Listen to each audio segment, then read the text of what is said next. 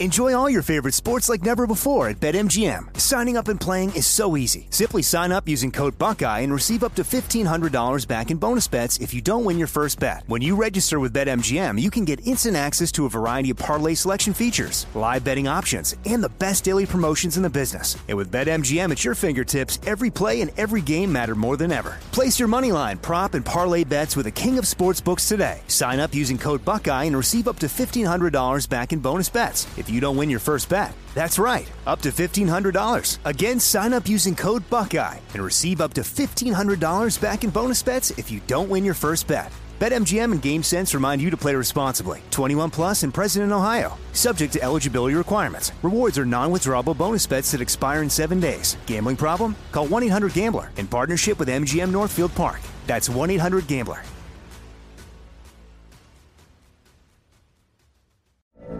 From BBC Radio 4, Britain's biggest paranormal podcast is going on a road trip. I thought in that moment, oh my God, we've summoned something from this board. This is Uncanny USA. He says, Somebody's in the house, and I screamed. Listen to Uncanny USA wherever you get your BBC podcasts, if you dare.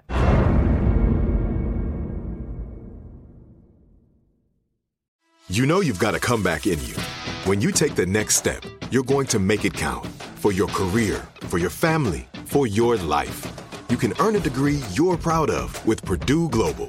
Purdue Global is backed by Purdue University, one of the nation's most respected and innovative public universities. This is your chance. This is your opportunity. This is your comeback. Purdue Global, Purdue's online university for working adults. Start your comeback today at purdueglobal.edu. If a new house is on your wish list in the next five years, grow your savings faster and experience your dreams with an Ohio Homebuyer Plus account from Kemba Financial Credit Union. A savings account specifically designed to save for a new home where you can earn 7% APY, a $500 matching bonus, and a $1,500 mortgage closing cost credit. Learn more at Kemba.org. Offer expires March 31st, 2025. APY equals annual percentage yield. Restrictions apply. NMLS 292230. Equal housing lender. Federally insured by NCUA.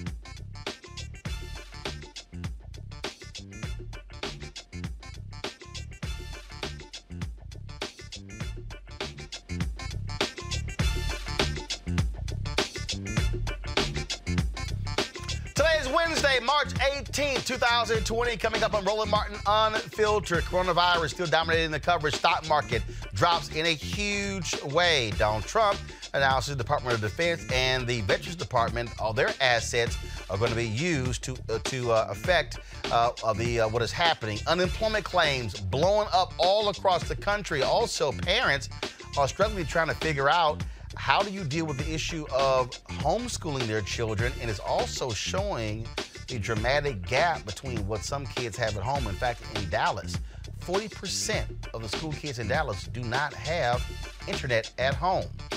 Yeah, that's real. We'll talk to Steve Perry about that. Also, y'all know we have crazy ass white people segment. Watch some little crazy ass white boy go call a black woman the N word. All she said was three words to her daughter get on this. Daughter proceeded to whoop that white boy's ass. Where do y'all see that video? It's time to bring the funk and Roland Martin Unfiltered. Let's go.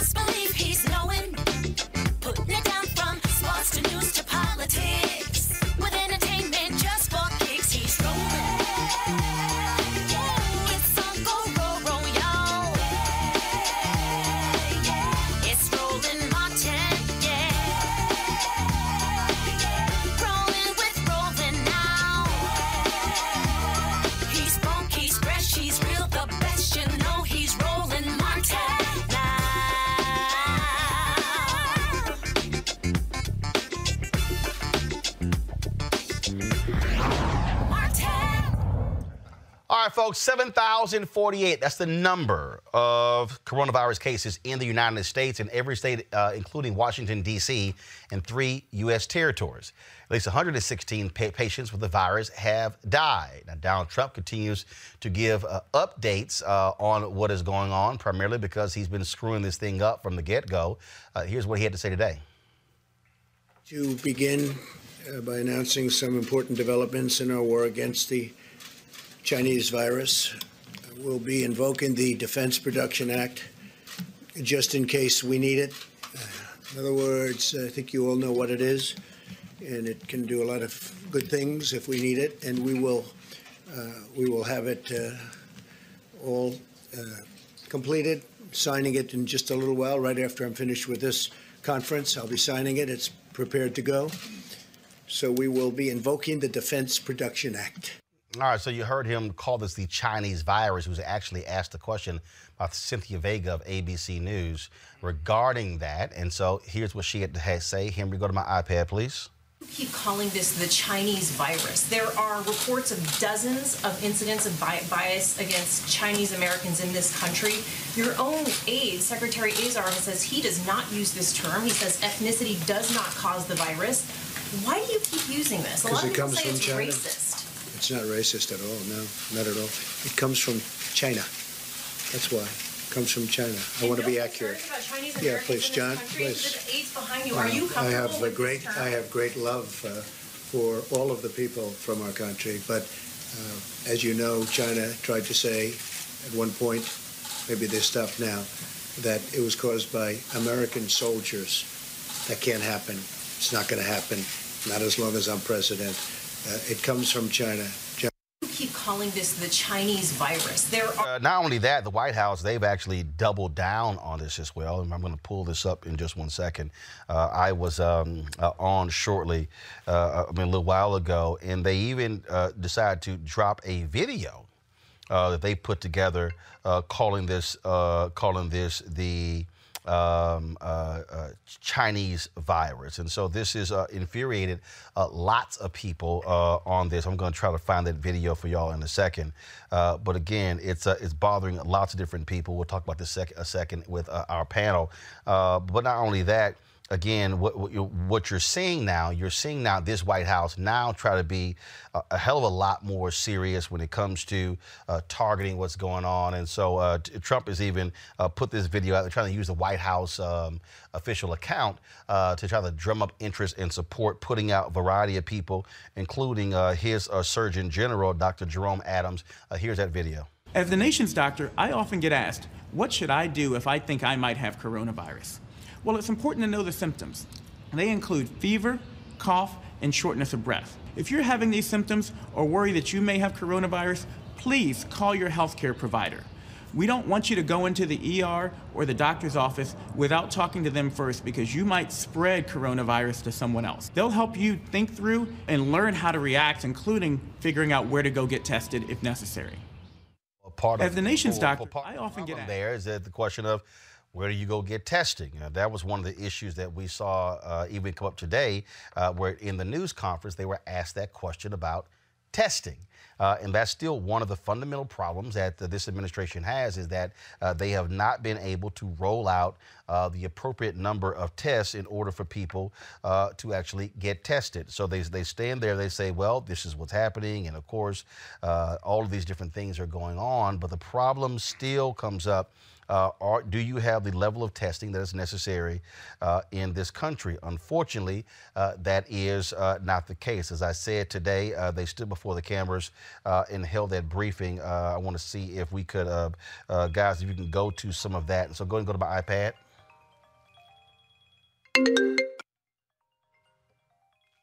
All right, so we're sitting here.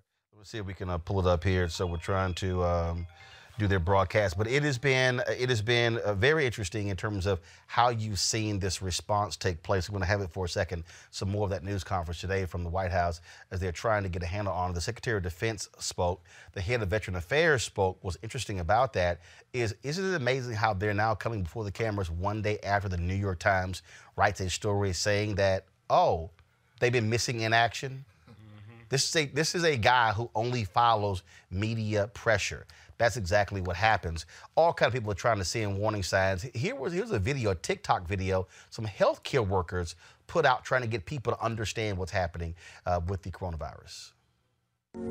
But if the world was ending, you'd come over, right? You'd come over and you'd stay the night.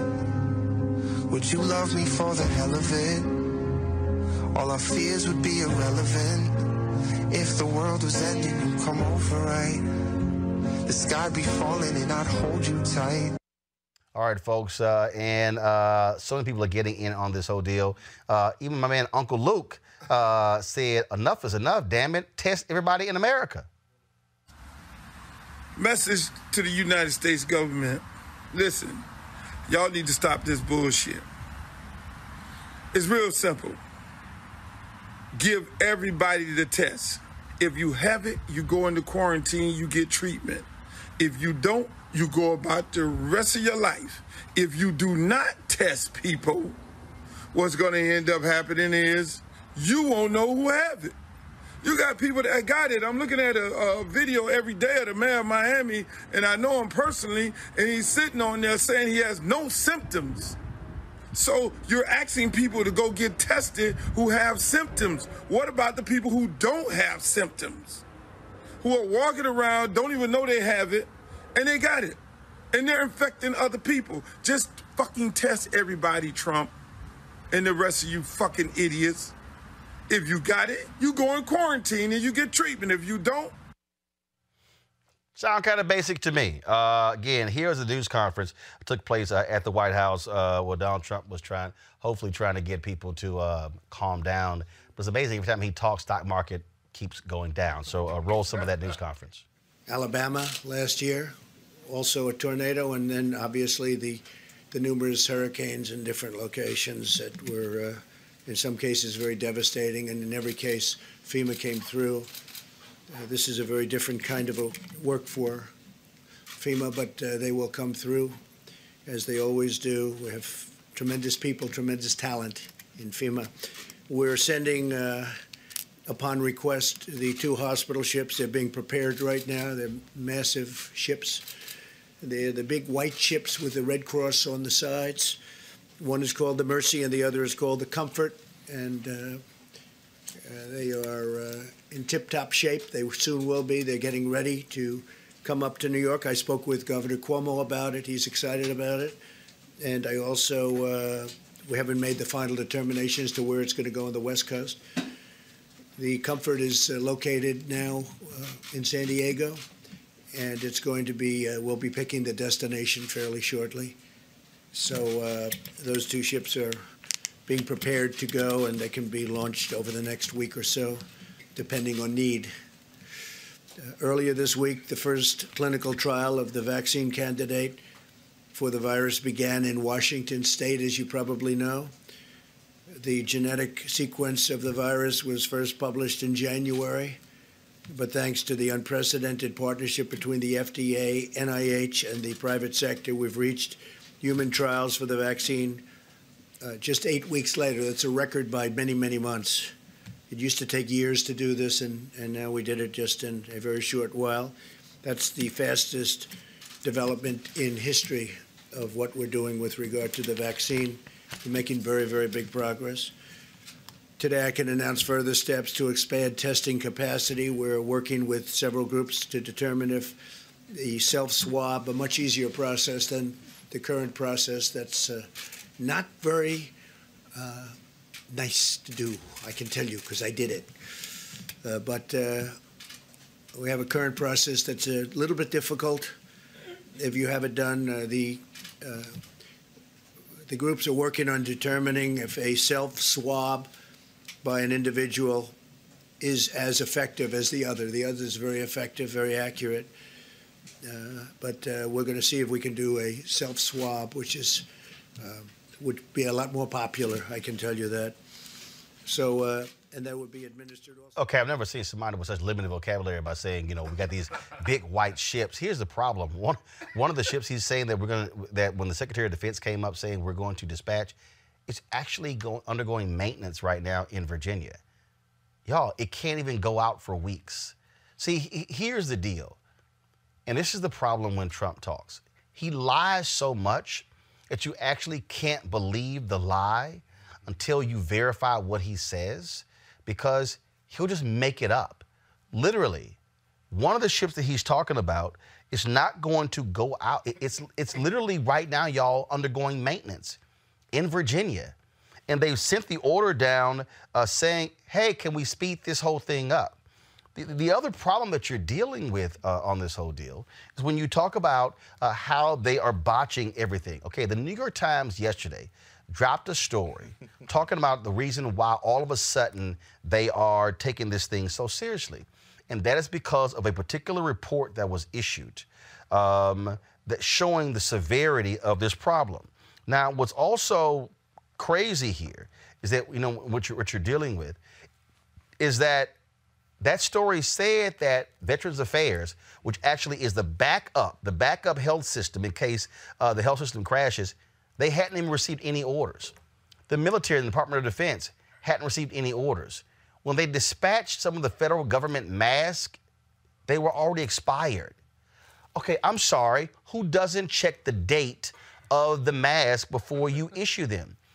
This is what you're seeing people just bungling in operation. And the reason this thing is significant, again, why this matters, we play for you the video of those healthcare workers who were saying, We can't go home. We're trying to protect y'all as well. But here's the other deal. Yesterday, Donald Trump lied again. He said, I've always seen this as a pandemic. This, y'all, is a video posted by Senator Kamala Harris on February 12th, 2020. Let me say this again. Is not a video she posted today trying to slam them. This is a video of a hearing of the Department of Homeland Security that she posted on February 12th. Play it. The American people also, Mr. Chairman, need to hear from the officials who are currently responsible for addressing this. And um, we need a public hearing with current government officials as soon as possible. It is critical to my state of California. I have spoken with um, some of the current officials and asked them why they are not here today. And they did not have a, they, they did not have a good response for why they are not. In fact, um, they went on to say, well, we have to take time to prepare talking points. The American people deserve them to be here this morning. Did, did y'all just hear that? Okay, y- y'all probably missed that. I want you to play that again. The American people also, Mr. Chairman, need to hear from the officials who are currently responsible for addressing this.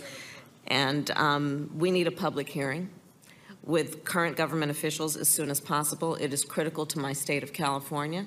I have spoken with um, some of the current officials and asked them why they are not here today. And they did not have a, they, they did not have a good response for why they are not. In fact, um, they went on to say, well, we have to take time to prepare talking points. The American people deserve them to be here this morning. But he's been on top of this whole deal. If you want to see how also this is just a complete shit show and how Donald Trump literally cannot properly educate Americans, this is today's news conference when he hands the baton to Vice President Mike Pence. I want you to listen to what Mike Pence says in the first 60 seconds. It is as if Trump doesn't have the capacity to read this information himself. Listen. Thank you, Mr. President. Uh, the White House Coronavirus Task Force met this morning, and now that we have cases in all 50 states, um, we're continuing to move out on the President's call to bring the full resources of the federal government, a full partnership with every state and territory, the full power of the American economy to support businesses and families. As the President says uh, to us and uh, every day, we'll do whatever it takes. We're all in this together. Yesterday, the President uh, met with the tourism industry executives and also had an engaging discussion with uh, all the top companies in our industrial and medical supply chain. The President, as you all are aware, also announced today that by mutual consent, uh, the northern border to Canada will be closed to non essential travel. This does not include essential travel or the transit of goods, but it was through mutual discussion that took place this morning between the President and Prime Minister Trudeau, and uh, the Department of Homeland Security will be effectuating uh, that decision. President spoke with some of the nation's top business leaders today, again, to speak about the supply chain in the country.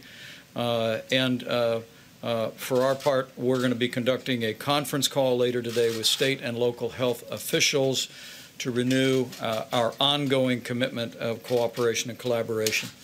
Uh, as the President said last week in signing the uh, Stafford Act, he stood up the National Response Coordination Center, and today, at the President's direction, uh, FEMA has gone to level one. Can you explain? Can y'all just explain to me? I just want to know. Can y'all explain to me what is the purpose of Pence coming up said? The president said this. The president met with. The president met with. He's standing right there. Does he not have the capacity to actually tell us that himself? My panel right now is Scott Bolden, uh, lawyer here in D.C. Uh, I, Eugene Craig, Eugene Craig Organization. I, I, am more than a lawyer. In I, I, I don't. Would okay. you use my title? What the hell is your title? I'm former chair of the NBA Political Action Committee. I'm a former state chair of the D.C. Democratic Party. Right. Thank that's, you. that's a whole bunch of formers. Uh, so Eugene, I, Eugene, I don't understand. Managing I don't, partner I don't of a large understand. law firm too. Okay, that's cute. I said you a lawyer. Eugene, I don't. I don't understand. I mean, literally, dude, you're standing right there. Yeah, I mean, the thing is this. What this shows is that Trump is inept, right? And it shows that, you know, to some degree, as painful as this may say, thank God we have Mike Pence there, somebody that kind of understands government and how government is supposed to work. Um, because what we see there is that Donald Trump is, is he's inept. He has no understanding how government's supposed to work. He has no understanding how the full force of a federal government is supposed to respond to a pandemic or any type of actual uh, emergency or disaster. Uh, I mean, I mean, there should have been testing taking place a month ago. I mean, we could have used the World Health Organization's test. Uh, you know, he should have been help coordinating all the states' national guards to help facilitate these tests. I mean, the Army Corps of Engineers um, should have been building. Uh, you know, makeshift hospitals across the, across the country. I mean, you know, and and and, and other situations, natural natural disasters and pandemics one of the things that would have been mobilized were cruise ships to act as floating hospitals. So you're not just worried about, so you're not just relying on the USS Comfort and, and the other one. I, I, I, I just don't, it, it's just illogical to watch this every day. Well. To watch what goes on and to have someone who is supposed to be the person who is the most reassuring. We're on top of this. this he ain't got that doing. in him. And then he, has comes never out, asked for he, he comes You're out, him for he comes he doesn't out have. and sounds halfway intelligent, and the media's like, "Oh my God!" Uh, I mean, Dan- Dan- Dana Bash on CNN. Oh my, She's in the oh my God! And it's kind of like you know that's not gonna last. And then this morning at And he's nine, reading it, and then the this way. morning at 9 a.m. he's trashing sleep, and then he literally says in the news conference, "Sleepy Joe Biden." I mean, it's like, what the? Go ahead. He's the only program. It doesn't bother me that the vice president said what the president did. It's a bit odd, but who knows? I'm, I'm more concerned about the fact that we're way behind. One, Yeah. Uh, two, this is not something you can catch up with right away. Look at Italy. Uh, thirdly, 425 deaths overnight. Exactly, and they're on total lockdown. But but here's the other thing water's clear. that we're not prepared to get prepared in an efficient manner as well. So, for example, you have the uh, uh, Health and Human Services leading this kind of pandemic pandemic response. Well, wait a minute now. Where is the uh, FEMA, if you will? Because under FEMA with natural disasters in the U.S., they run and call the shots, and they have access to every government entity. Well, But you fi- first- well, you- you well, first- fi- well, first well, again, you first need a- finally, a DHS fi- secretary. fi- but hold up, but finally, okay, FEMA's brought in, and again, I, I'm, a, I, They're I, just on the team. They're not running. No, no, no. That's what I'm saying. Okay. Be- because how he views FEMA's role Mm-hmm. is just okay. Y'all do little stuff over here. Now, again, when you have no understanding of the federal apparatus, And you won't listen. When, when, when, when you won't, then then you, then the excuse is, well, we've never seen this before. Okay, but there's a reason you have a federal apparatus. There's a reason why you Mm-hmm. have procedures in place. Well, you have people in place. No, you have none of this. And so the problem is still. I, I, I was watching uh, uh, uh, Bill uh, Bill Ackerman Yeah. uh, on CNBC. He he said, Third day shutdown. but he's but but no, but he's right. The, the real and I said the other day, Americans are freaking the hell out because Yeah. they they can't handle if you say shelter for 30 days. He said you're going to have to shut the nation down for 30 days, do massive widespread testing so you have an understanding of where it is, where of it's where not. we're going. and what You- the real numbers are. Right. Yes. You, and you Exactly. can but but when your whole modus operandi Mm-hmm. is I don't want big numbers because you're afraid of the repercussions. So Ackerman's whole deal is you can't do this piecemeal. They're coming anyway. Th- th- Yeah. This, this whole 15 day thing, Mm-hmm. look, I'm telling you, this initially it was okay, governors. Then it was like okay, don't congregate with a thousand people. Then it was like 500. 500. Then it was 250. Then it was 50. 50. If it was 50 on Sunday, then on Monday morning they said it was 10. Now you have G- Governor uh, Cuomo of New York who has ordered businesses to be at no more than 50% of employee capacity. Yeah. So what's happened because the bomb you you you cannot get control of something as long as you have dumbasses on spring break in Miami, you know, thousands on the beach, whatever. No, you're literally gonna have to say, shut it all down, Yeah.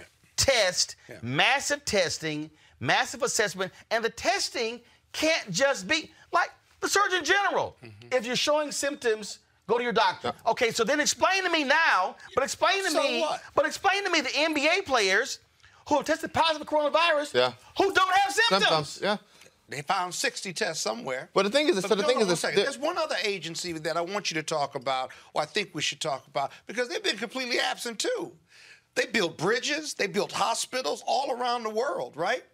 The Army Corps of Engineers are capable of addressing this. Okay, but he but he They're mentioned not it. even, but he, but he the lead because because to the lead he mentioned it today only Eugene because it was Governor Andrew Cuomo, Cuomo, two yeah. days ago. One more time, like- somebody that understands like, the, the uh, government. Give me the damn Army Corps of Engineers. Yeah. and who has But called that- out Yeah. his own National Guard. Right, but, that- but that's why. Li- Listen, listen. What you're seeing, what, what, you're, what you're seeing right now is actually the beauty of the American system, right? The federalism of the American system, where we have a breakdown in the federal government. You have governors who are, you know, the, the main over their states stepping up. You know, you have Governor Hogan stepping up. You have Cuomo stepping up. You have Whitmer stepping up. You know, even DeSantis down in Florida is doing his best to try to And control he's what's going on. attacking them. And he's He attacking. attacked the governor yeah. of Michigan. And, and so, and the thing is this, and the thing is this, you know we have somebody that's inept that does not understand government inside the White House. I mean, the best thing Team Trump could do right now, I'll be honest with you, is, either to put this thing completely in the hands of, of, of Vice President Pence or bring in somebody like Barack Obama to actually ha- handle the, handle the situation. Mm-hmm. Because I mean that right? Because the thing is, right now you can't worry about markets. You got to worry about human life. But And right now he's worried about markets. You need leadership on the ground. Uh, for example, a guy like General uh, Honoré, who dealt with uh, uh, New Orleans when the floods hit and occurred. Absolutely. And and with real leadership and a team that believes in him and have, have one one goal and objective: get it done. But the Save thing- people, but when you're not- rebuild, what have you. That type of leadership has been lacking so far From day one in in this this pandemic. administration. no one from day one in this that administration. person. I mean, And look, look, we have, other than listen, Dr. listen, Fauci. listen, this, Real this, quick, this, real the quick. FEMA falls on the DHS. You have an entire hierarchy over at DHS that's obliterated. You have no sec, no secretary, no no confirmed secretary, no confirmed deputy secretary. They tried to throw Cuccinelli in there. The court just said he was illegally FEMA appointed. is the you main know, agency But, but, but here's the piece, They- though. But, but again, though, you, you, what, you- what you have, though, you have so much focus, unfortunately, on what's happening with the stock market. That, to me, is an issue. Bill Spriggs, of course, uh, is AFL-CIO economist, uh, was formerly head of the economics department at Howard University. Bill, th- th- this is the problem that, that, that, that I have here with, with this whole deal. The coronavirus, uh, the whole focus has been driven largely by stock market. It hasn't really been a health issue. Now all of a sudden we're seeing the economic ramifications, stock market going down. We wiped out all of the stock market gains since Trump has been president. We're now at the levels when Obama uh, left the White House. We're now seeing unemployment numbers, uh, claims blowing up all across the country. Uh, they're talking about a $1 trillion infusion.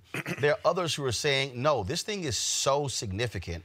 You're going to have to literally uh, it, it could be as high as 5, 10, 15, 20, 30 trillion dollars in terms of sending money directly to the United States, uh, excuse me, directly to uh, U.S. citizens. I mean, that's the type of situation that we are in because at the at the core of this bill, we still don't know how big of a problem this is because we have not have, have we have not had massive widespread testing.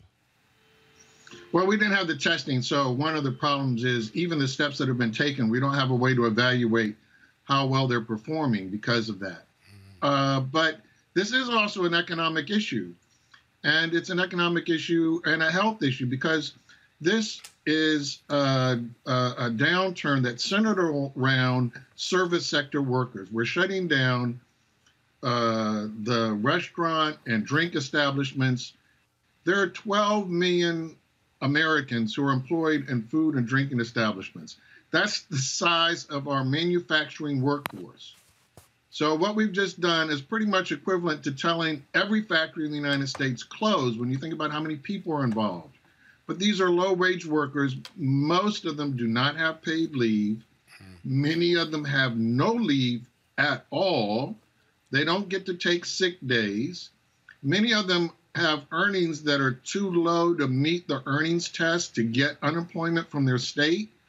Many of the states have put up very poor systems for people to access unemployment. So we're talking about a real catastrophe from a health and economic perspective when you look at the frontline workers who are being affected and think about the frontline health workers that you are hearing are catching the disease because the hospitals and the administrators fought against implementing OSHA regulations that would ensure that workers would have the proper protection. So we're going into this in Washington, D.C. just recently. We had an EMS station where uh, one worker tested positive, and now the rest are under quarantine. Well, and again, that's that's where we're we're struggling in such a huge way because what people don't understand when you talk about this whole issue, what people don't have with those resources, when you listen to the Surgeon General say, call your doctor, what in the hell do you do with the people who don't have doctors? The number of low income people who frankly rely on emergency rooms. Then you have an administration that hated the Affordable Care Act, did everything they could do uh, to knock it down. Then you had Republican states, uh, those governors and legislatures who didn't want to have Medicaid expansion. And so now what we're seeing right now we're actually seeing our system being stripped butt naked and exposed for what it is. In a moment, I'm going to talk to Principal Steve Perry what's happening on the education because all the people who are saying shut the schools down, homeschool them, or you can go online, but then you got I mean, South Carolina, they're actually converting 3,000 school buses into mobile Wi Fi units because guess mm. what? The kids don't have internet. Mm-hmm. And so you got all these people who are walking around, and I, I keep telling people stop assuming because you know you're middle class and you've got Wi-Fi in your home and you've got cable and you're able to go to Costco because you got a Costco card. Well, guess what? You got to pay for a damn Costco card. There's a bunch of families who can't even pay for a Costco or a Sam's card, and these people are wondering like, oh, I don't understand what's going on. And so now you have Bill calls from people like Mark Cuban. I saw Ali Velshi's uh, show who was saying this is now when you have a calamity. Now you deal with your structural issues of inequality. And so, from your vantage point, how do we do that? Because if you're now talking about dropping one and two and five trillion dollars uh, directly to, to, to Americans, how do we now confront what has been a fundamental problem in this country for decades?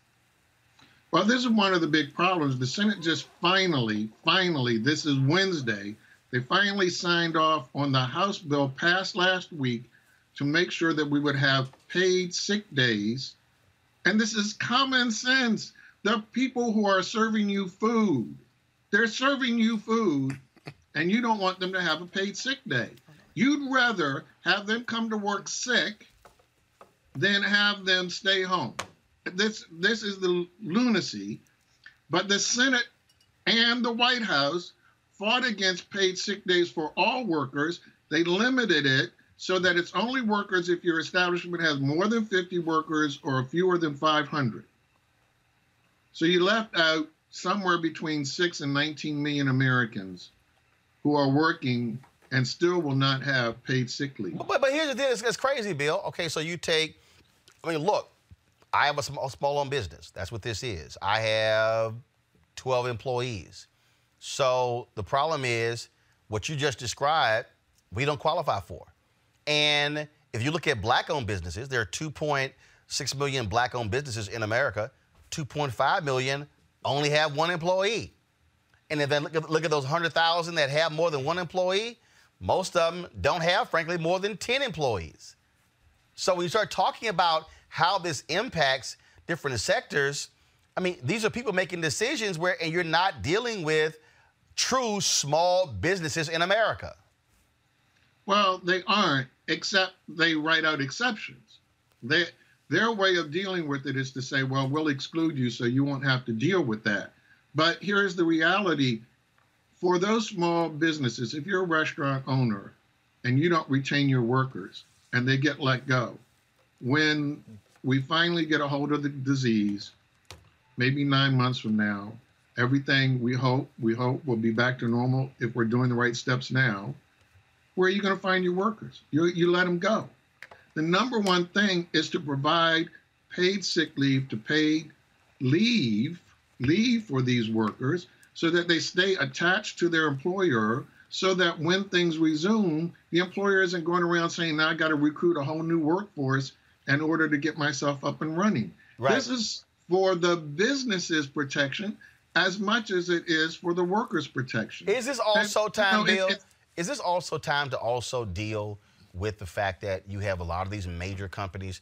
Uh, again, I'm gonna pull a Ali Velshi tweet up in a second where he said where you have a lot of these CEOs who are making 220 times what an average worker is, is earning, and, and that and now all of a sudden and everybody, Bill, is lining up for a bailout airline industry. but Boeing wants a $60 billion bailout when, in fact, Boeing's problem really had to do with the 737 MAX.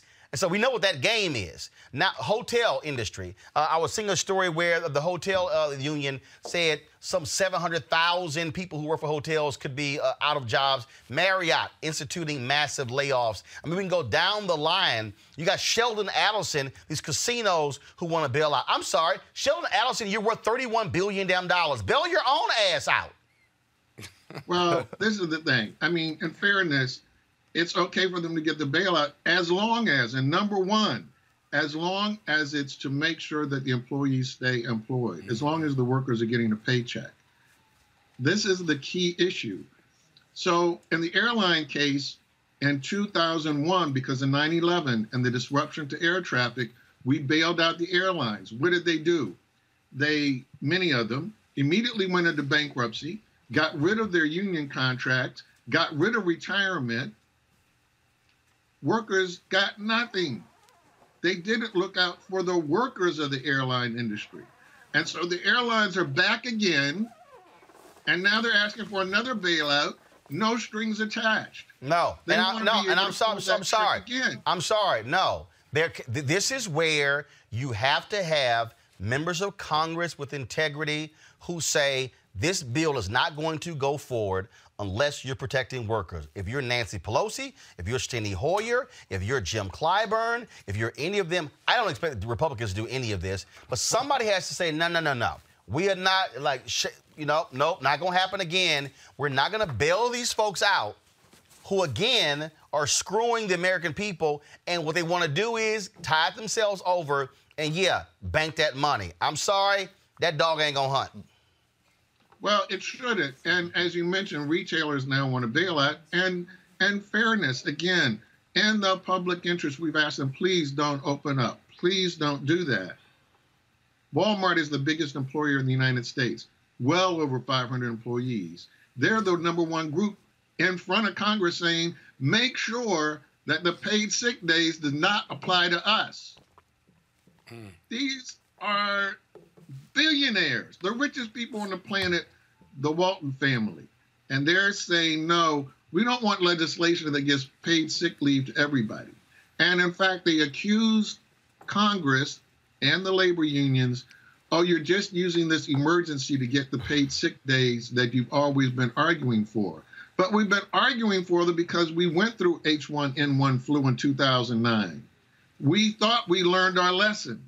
we didn't. So here we are again at the last minute trying to hobble together common sense policy approaches. Bill Spriggs, uh, we'll be talking to you a lot more over the next uh, several weeks as we sort of sort this thing out, what is happening economically all across this country. Again, the actions Congress take will go a long way to fixing the system, and so we'll see what happens. Thanks a lot. Thank you. Let's hope that they do focus on workers because the people are being hurt are the low wage workers that normally get ignored by everybody whenever there's economic policy. All right, Bill Spriggs, we appreciate it. Thanks a lot. Folks, education is also a huge issue. You got parents uh, who are now trying to figure out some who are going into work, uh, now others who are at home. What do you do with your kids when clu- schools have shut down? Uh, universities and high schools, middle schools, elementary schools are saying uh, they're going to go to distance learning, learning online. But what happens when you're at home and you don't have the internet? Joining us right now is Principal Steve Perry of Capital Prep. Steve, glad to have you here. I was reading this story, Dallas Independent School District. They were talking about this here. They said 40% of their students, you know, we keep talking about food, which is obviously important, and things along those lines. They said 40% of our students don't have internet. Well, that's interesting because one of the things that's starting to happen is that, first of all, hello, uh, Roland, long time no see. Um, one of the things that's starting to happen throughout the country is some of the large internet providers, at least in the Northeast, I don't know about down south, are providing free internet for families during this time. They are some of the online learning uh, platforms are also doing the same thing, like Zoom uh, is now free to educational services. So that that's disappointing to hear that there is not a uh, strategy in place in a place like Texas where the internet providers like Comcast and Infinity or Xfinity and others aren't providing. Because I in in New York and Connecticut, I know for Well, well, first of all, Comcast made a statement. Comcast made a statement, which they which they actually posted, uh, and I'll pull up in a second. And but here's the deal, though. Again, if I don't have a router at home, I can't pick up the internet. And so, and, and what this is exposing, just like when it comes to on the, on the economic side, what it is exposing are the gaps in the difference between, again, people who are middle class or upper middle class and people who don't. There are, lo- there are a lot of people who, who, if you're middle class, you go, I, I, it's like the whole deal with voter ID. You have these arrogant people, like, I don't understand, what's the problem? I mean, you have a driver's license. Well, guess what? Not everybody drives. And then a lot of people who don't need a driver's license because it's just not a requirement. And one person may think, well, this is just so basic, it's just so expected, like, why don't you have it? Not realizing somebody else's situation. Uh, to the point where uh, you- saying, uh, Henry, go to, um, actually, let me pull it up. Let me switch over here and pull up on this iPad over here. Uh, Comcast made this announcement a day ago Uh, Henry, if you can pull up, you can. Today, we announced a comprehensive COVID 19 response uh, to help keep Americans connected to the internet, offering free, unlimited data, opening Xfinity Wi Fi network nationally for free, waiving late fees, and helping low income families get connected. What's happening though with a lot of schools, they're realizing kids don't, not all kids have iPads, now not all of them have computers. And so we're now seeing again this thing exposing uh, the difference between the haves and the have nots. So uh, who could disagree with that, right? But one of the things that is happening, Roland, is that many school systems are in fact allowing uh, children to check out iPads or whatever the platform that they're going to be. I mean, whatever the mechanism they're going to use to to use their online learning. So whether it be an iPad or or a, a MacBook or Chromebook or whatever, they're allowing children to sign them out. And what is important about that is, I think we have an opportunity that we've never had before in, in the American, not in our lifetime, in the American academic experience, to rethink the way in which we educate. Right. We actually now can begin to create schools of one like never before. We're very excited, believe it or not, Roland, about what we can do academically. However, there are real challenges. So on Tuesday, uh, after school, there were helicopters flying above our school in Harlem because there's a bit of a war going on between a couple of communities. And because we're a charter school, we have children coming from various communities. And, and because we're in a densely populated area, there are kids coming from different communities coming to a central area. One of the young brothers who attends our school said, and this is before Corona was part of our uh, decision making process, he was concerned about summer. He said, The reason why I come to school early is because I need to get about this foolishness. Uh, we have real contextual challenges that are occurring that we're not thinking about. Uh, our schools, in many cases, are the safest place for many of our children. Again, the kids I work with are in places like Bridgeport, Connecticut, and Hartford, Connecticut, and Harlem, and the Bronx. Uh, communities that are struggling in many ways. Um, and so our children are afraid to be home. So while we're we're excited about what we can do to teach them, and and I, I'm, I wish I could show you some of the really cool things our faculty are putting together. Um, I also have to keep in mind that what's happening in our community is a real thing. Um, our block was sur- was surrounded by police officers just because kids were getting into foolishness. It's not even summer yet. Well, it is certainly, I think, for a lot of people, uh, showing uh, the gaps in our education system.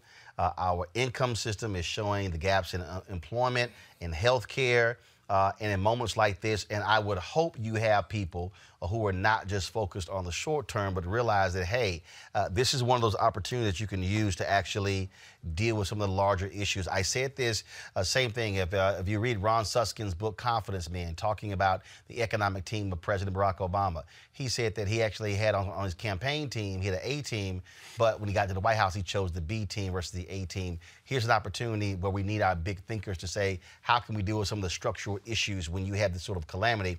I'm not quite sure that they're going to be thinking that way, but I think we should be pushing them to think much bigger and broader. Uh, Steve Perry, always a pleasure, man, and uh, keep handling your business. Likewise, bro. Want to go back to my panel here. Lauren Victoria Burke and then PA joins us. Folks, I mean, this is, I, I go back to what I was saying with Bill and with Steve. You cannot ignore these major things that are going on mm-hmm. and how you do have a moment. You actually have a moment to actually deal with some structural stuff. If you got people who are thinking like that, or it's just, just send more money out and then right. it, it's gonna fix it.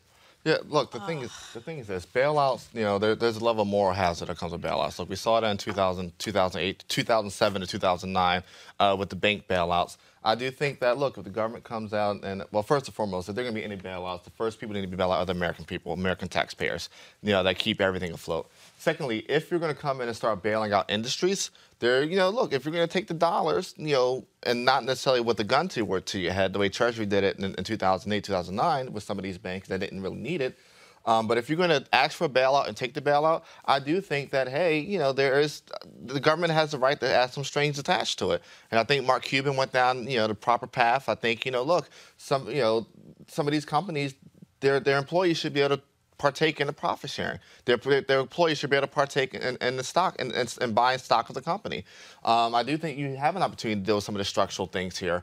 Um, but uh, one, you have to have uh, the will of government, and uh, two, you have to have uh, the will of people. Hey, I'd be satisfied if it's part of the bailout because I do believe in giving it to the industries that are hurting, but that the employees who were in place when you laid them off, they come back, you get back to status quo, and then at some point, obviously, you're free to make whatever management decisions you want to make, but they have got to be there for some period of time so it doesn't look like you're going to fire them to take advantage of the bailout. Minimally. Now, you can do a lot more with that, but minimally, that ought to be the case. Because if you look at the auto industry and some of the other industries that were bailed out uh, under Barack Obama, uh, they made them turn around. And the other thing is this you could also also make some of these loans whereby the industry or the industry participants would have to pay the government back. And that's worked. You can't, Lauren, bottom line is you cannot sit here and have a system where these companies are participating in changing these laws, um, uh, having these carve outs. I'm sorry, if you're going to line up for taxpayers to bail you out, to me, it better be some hardcore, uh, stringent rules put in place. And this is real simple. If you don't want to abide by them, you're on your own.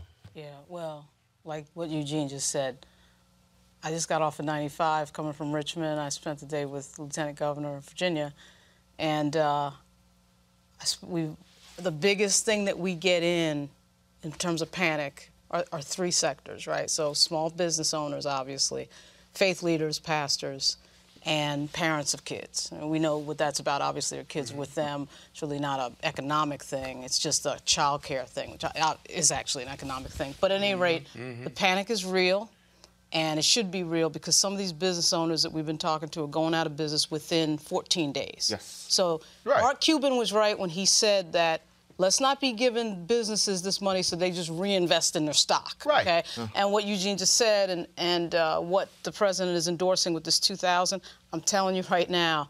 I mean, I'm not. I didn't. Uh, my my my uh, major was in history, but I don't think you need to be an economist to figure out when people cannot pay their rent when they cannot pay their mortgage, when we have a country whose average uh, savings account is like five or six hundred dollars. Okay, those margins cannot be uh, withstood. They're too, too tight, tight. to go two and three months with no income. Right. That can't. Right. That can't, can't. happen. Um, and I, I hear the thing, first, first of all, first of all, while you're talking, no, keep going, Henry. Go to my iPad. Justin just because texted me because and said um, that- uh, HUD, Fannie Mae, and Freddie Mac suspended foreclosures and evictions uh, during this whole outbreak. Go ahead. Right. Justin just texted and said New York is suspending debt collection. Yeah. Of Yeah. some type. So so that conversation has got to be accelerated very quickly. Yeah, I mean, you, you've had, you've had, of Right. course, you had when Trump made the announcement about uh, student loan. No, when they said they suspended interest. Interest, No, yeah. No, forget you got, that, No, you got to stop. You got, you got to suspend right now Right. the payment of student loans. And forget tax credits and all this nonsense dancing around the edges. I'm talking cash money. And it's good to see that the president is endorsing the 2000, you know, Yeah. person. That, that's the direction. First of all, when, well, first of all, when, when, when Tom Cotton, right, or Romney. when Tom, no, no, no, R- Romney got money. Romney from Utah. No, Tom Cotton from broke ass Arkansas. Yeah. Yeah. When Tom Cotton stands up on, on the floor and goes, Pay it off. No, no, no. we got to send money direct. Right. Because Yeah. you're absolutely right. Right. Wh- wh- what is happening here? Look, ju- just, I mean, this is how basic this whole thing is. I said, I uh, just, I mean, three days ago, I hit my parents. Look, my parents are 72. right. Okay? They live in my, they live in my home in Texas. First thing is, do y'all need cash? Right. Because see, the other thing is this here. What's happening is, right now, cash is king. Yeah. Because because because the deal is, mm-hmm. you now start dealing with credit. Now you start talking about credit cards, interest rates. People, all the folks who have been playing around with this whole deal, Right. don't seem to understand. This is not some small deal. This is impacting every sector. And I'm telling you, Scott, I'm, I'm warning y'all right now, expect it. I believe we are two weeks away from what's going to be a mandatory shutdown. Because if they cannot get, if they are unable, we got to be doing a million, two million, three million tests a week. This whole deal of, hey, we're shipping out thousands. No, no, no, no, no. You got to be able, this is very basic math 300 million Americans. If you do 10 million tests in the next 130. month, He said 290 million. And the problem is this whole deal about show symptoms, but you got people, you got NBA players. Somebody need to explain to me how in the hell they got tested. Who who got tested? And guys are like, I'm showing no symptoms. Well, but it, it's This- even this- worse. this- So, this so thing there's is a couple. about- There's a couple. Oh, oh, oh, Ten Scott. million. It's going to be. You're you're right. You need ten million, uh, or you said three or four million. No, I'm saying if you do 10 million in the next month, you still got 290 million Americans ain't been tested. But you're going to have more people, whether they're tested or not, who are going to become symptomatic. And so it's embarrassing. For example, here's the panel right here, right? Nobody's symptomatic for the for, for the coronavirus, right? Okay, so here's the number one question. If you wanted to be tested, because you could be asymptomatic, right? Right. Where would you go in the next 24 to 48 hours to get a corona test? First Anybody of all, on the panel? Hold up. First of all, according to I the, have no idea. I know in Maryland Hold you up. According to the Surgeon General, mm-hmm. according You're not Surgeon- supposed to go. No, no, no, no. According to the Surgeon General, No, he, said call your doctor. I called my doctor. Here's the problem with that. My that. doctor you says, "I have don't want a you have doctors who you have. I, I, I, there was a woman who was a doctor at MSNBC who said, "I have a patient who is showing symptoms, couldn't get a test." Booyah. Now what? A, doc- So a what is patient showing symptoms. Then it was kind of like, well, are the symptoms serious enough? what, what, Yeah. Like, Right, what? Do you have to be gasping for breath?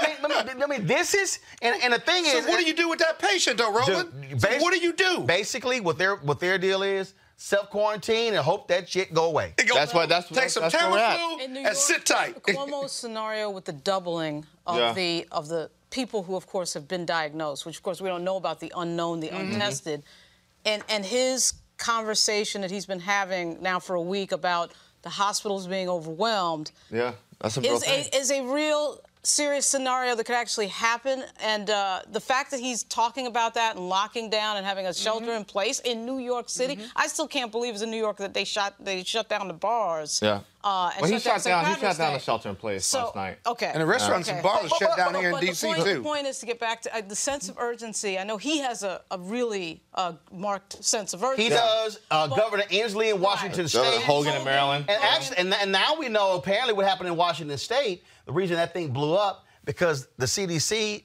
with examination, they realized there were employed, there were, there were workers who were working at multiple old folks' homes. Oh. Right. Mm. Right. And so the reason that thing hopped mm-hmm. from place to mm-hmm. place Right. because Right. the workers were actually moving from, place, to place. But the sense of urgency that, that Hogan and Cuomo have, that has to be nationwide. Right, but I but, mean, and, and- but it has to be on a federal level. But you have somebody who's playing games with. And again, hmm. this is not picking on people who are young. But I was reading this story. I think it was in Wyoming. There are three cases. Let's pick on all it. three people who are under 30 years old. Right. Yeah. All right. So CBS News went out and did some interviews down in Miami.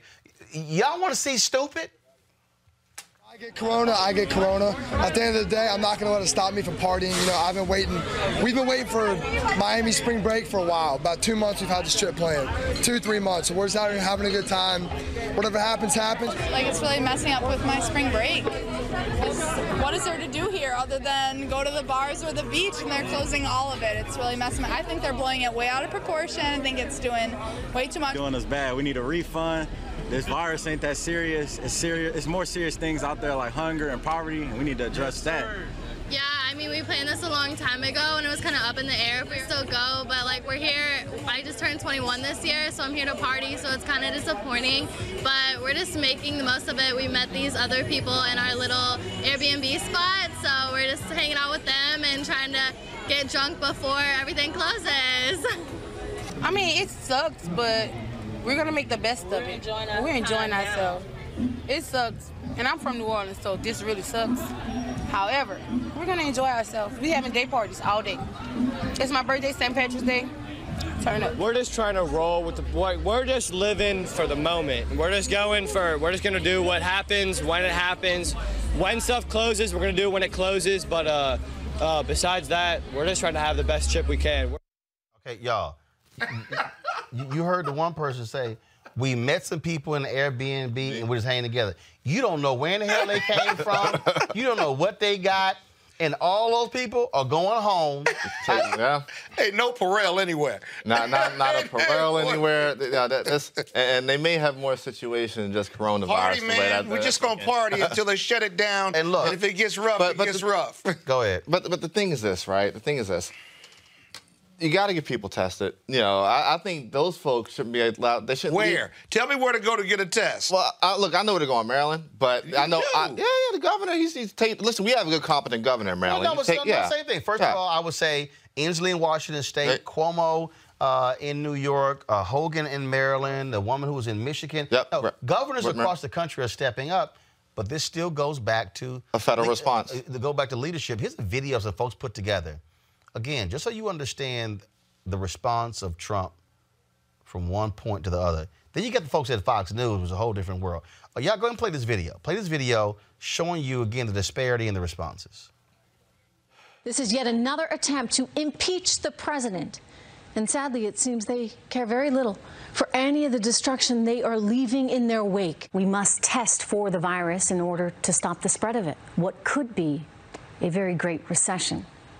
Some predicting even a depression. At worst, worst case scenario, it could be the flu. I feel like the more I learn about this, the less there is to worry about. I was about to say the same thing. We don't have immunity to this virus. It's a new virus. It's a pandemic strain of a virus we haven't seen before. All the talk about coronavirus being so much more deadly doesn't reflect reality.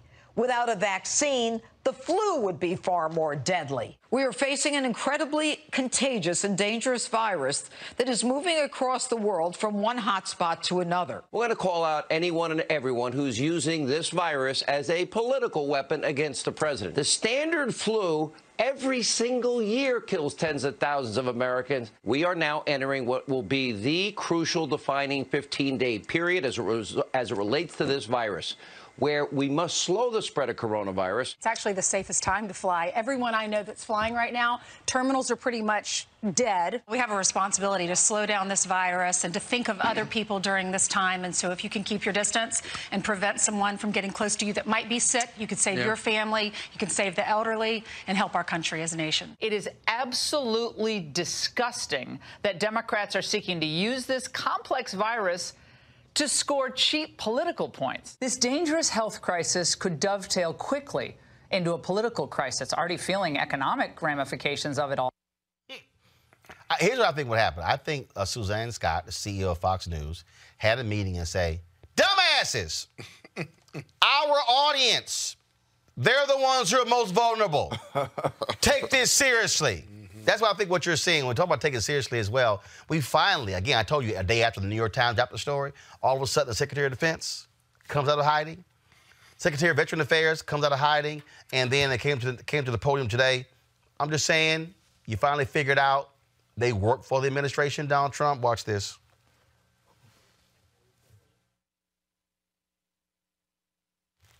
You guys. DOD's coronavirus up efforts as we continue to focus on our three priorities. That's first of all, protecting our personnel and their families. Second, safeguarding our national security mission capabilities. And third, of course, supporting the administration's whole of government approach. First of all, though, I do want to assure the American people that the United States military remains ready and capable of defending the country and our interests abroad. Now, with that, the Department is leaning forward in our response to COVID 19. We have issued international and domestic travel restrictions to all DoD personnel and families that should dramatically reduce potential exposure to the virus. Those have been in place for some time now. As I announced yesterday, the Department of Defense will make available up to 5 million N95 respirator masks and other personal protective equipment from our own strategic reserves to the Department of Health and Human Services for distribution.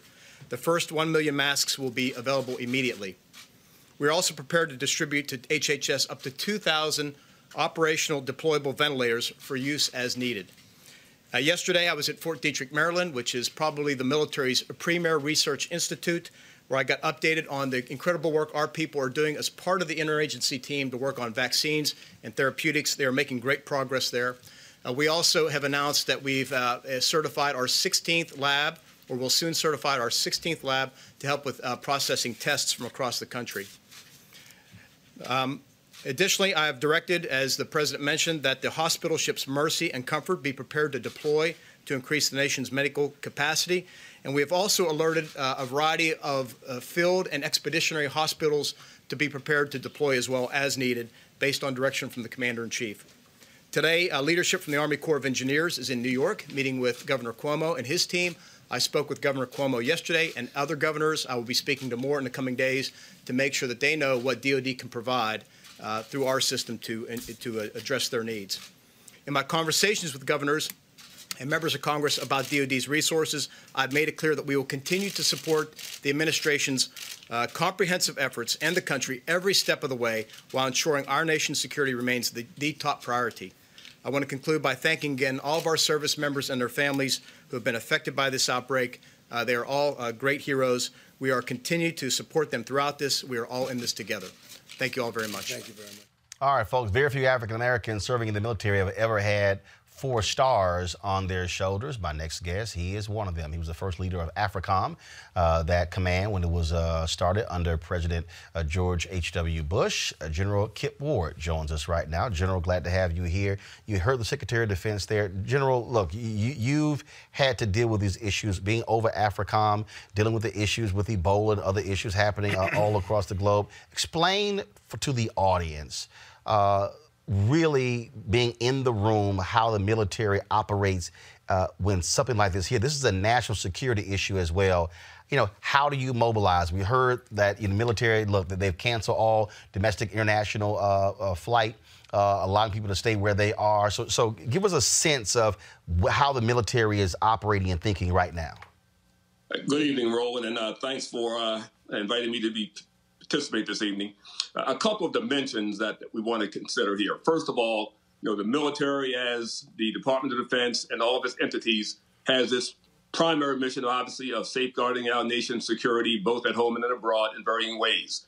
Uh, as a brigade commander, for instance, uh, I deployed my brigade to Florida for Operation Hurricane Andrew relief because our citizens at home uh, needed the support that we, the military, could provide.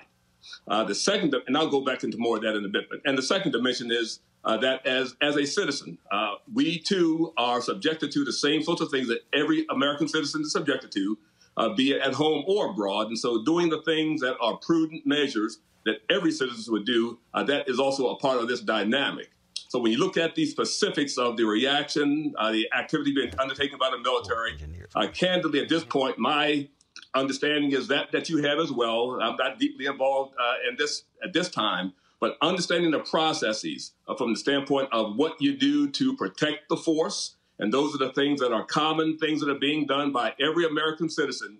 That candidly are our first line of defense when it comes to protecting ourselves from uh, COVID-19, uh, this spread of this virus. And then, secondly, the things that can be done by the military as an institution of our federal government that will support the efforts of our other agencies, uh, local, state governments, with respect to being able to respond, uh, address contingencies as they arise. And in this particular situation, we're learning things every day, and then being able to present these sorts of contingencies, alternatives to the decision maker such that those resources can be brought to bear if needed, where needed, and in a timely way. When we hear people say the military should be dispatched, National Guard should be dispatched, uh, if that's the case, uh, how are they used? Used to do what? The dispatch of the National Guard, obviously, in our in our system, those forces belong to state governors.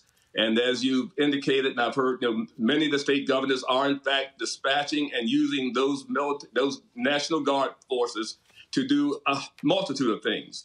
It could be assisting the state and local authorities to do things such as distribution of, of food, other material that help to abate the, the, the crisis. They could be used to help transport, provide logistics. It's basically in logistics support and in some cases potentially to provide a security umbrella for the conduct of other activities uh, under the direction of the state and local officials when it comes to the National Guard. And at this point in time, it is the National Guard who, who is under the jurisdiction of the governors and the territorial uh, entities to provide that type of support. And it's wholly appropriate that governors uh, take their National Guard outfits and provide that type of logistical support uh, in order to support the activities of their state and local entities. We heard uh, them talking about the Defense Production Act.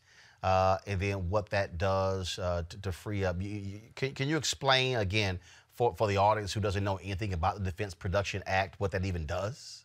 Essentially, in a national emergency, those industry activities that produce commodities that are important in addressing a particular situation can be directed by the president to then develop as well as to to make produce those items of equipment that are important to addressing the national scenario. And so in this case, those private entities that make various things that are important in addressing this situation because of the invocation of the Defense Production Act, those active those institutions and those jobs, those particular agencies, those corporations devote their resources to producing products that are particularly designed to address this situation. And that is done under the auspices of the Defense Production Act.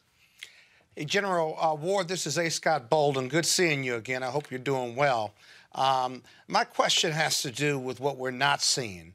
Uh, from your, in your opinion, what aren't we doing? What aren't we seeing? What aren't we uh, moving forward as the federal government addresses uh, this uh, coronavirus. For example, uh, I raised earlier in the show the Army Corps of Engineers could be brought in to lead to set up uh, hospitals. They build bridges. They do all kinds of incredible things all over the the world, and yet we don't see them in some leadership role. Uh, we don't see FEMA in some leadership role. I know you've got some experience with working with FEMA, and so what aren't we doing, and why aren't those agencies leading, or why aren't we hearing about them? Yeah. Uh, hi. Hello there, Scott. And uh, two things that we need to understand about that process.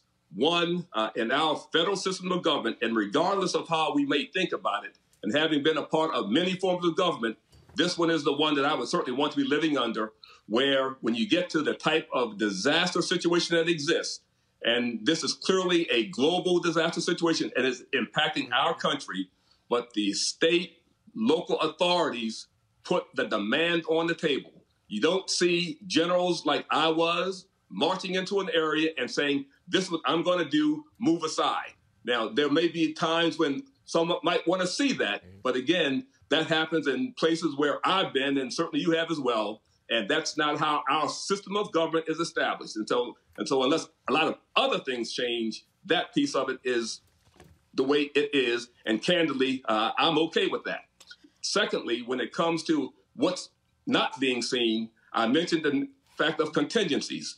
You know, the United States military, we are we plan for the unknown, not because we know the specifics, but when it comes to providing support, a range of contingency actions that can be taken, from moving logistics and supplies to safeguarding facilities to providing stocks that may exist uh, in the stocks of the Department of Defense that could be then used in that civilian contingency from airlift to other sorts of things are appropriate.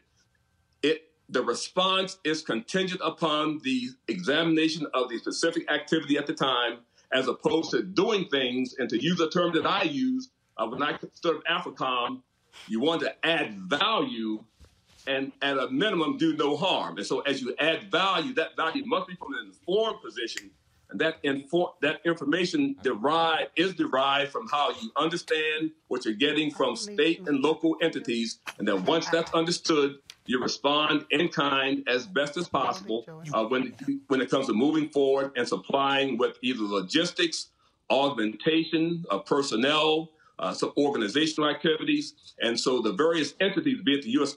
Army Corps of Engineers, which is basically a civilian entity. Uh, it's basically a civilian entity uh, that comes together. Uh, it doesn't exist in one glob. It's it comes together as pieces may be needed from the contractor support that's available. Uh, you have certainly a professional core that's there uh, that operates day in and day out. But when it comes to standing up and bringing things together, be it out of our National Guard and Reserve, mobilizing these activities is what goes on. The plans that exist to do that are plans that are contingency plans based on a range of scenarios that can be tailored to the specific situation at hand. Ward, it's uh, Lauren Burke. How are you? Um, you? During your time in the Army, there's a lot of rumors right now about quarantining people. Uh, I don't know whether they're true or not. It might be the Russians playing around with us. But when you were in the Army, you ever heard, hear of a plan that sounded like it could actually happen where Americans would be quarantined someplace for any reason, whether it was disease or anything else? Well, well, certainly quarantine is a term that we all are aware of. Uh, there is, from the standpoint of my specific understanding, a quarantine for the sake of quarantine isn't something that was done. You, know, you have a circumstance or a situation uh, where to safeguard, to prevent, uh, that certainly is there. Uh, but no, uh, I've not been apprised of any specific situation whereby you quarantine for the sake of quarantine, other than some existential situation that exists that makes quarantine a very valid course of action to be taken, uh, as what as would be potentially the case here, uh, and as right now, in a sense, we we are there. I mean, I'm here now. Uh, I quote unquote, you know, grounded because I'm taking the the advice of those who say it's best to stay put and prevent the spread of this thing.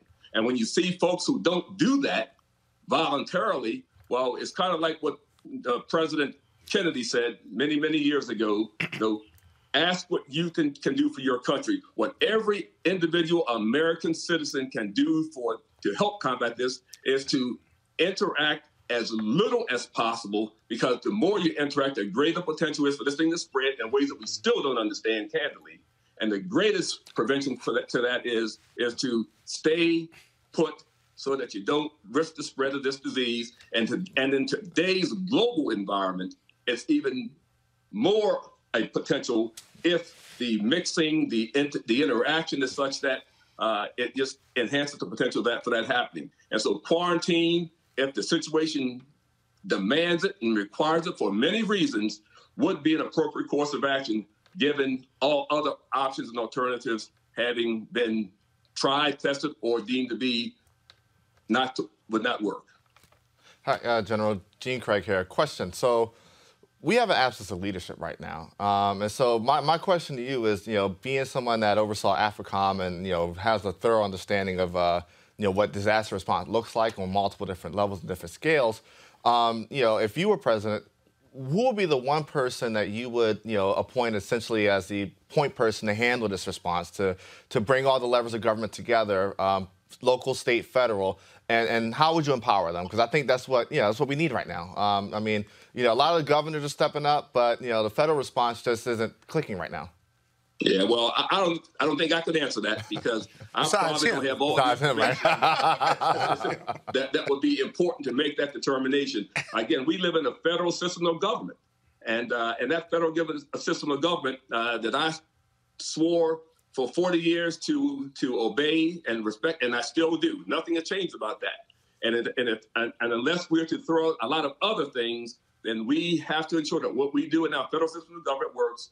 And in these cases, and it is truly a national scenario, but our state, local authorities that are backdropped and supported by our federal response capabilities and resources are where we ought to be and, and collaborating and cooperating and discussing so that things are known, facts are known as best as we can, because there's no 100% guarantee of any day. These things are changing daily. And one of the, uh, I guess I'll call it one of our axioms that we use in the military no plan survives once you cross the line of departure. So what we were thinking last yep. week yep. is different than what's happening today and will be different than what goes on tomorrow. And so to be wedded to a particular thing because it was what it was a week ago is candidly a reduces your ability to respond.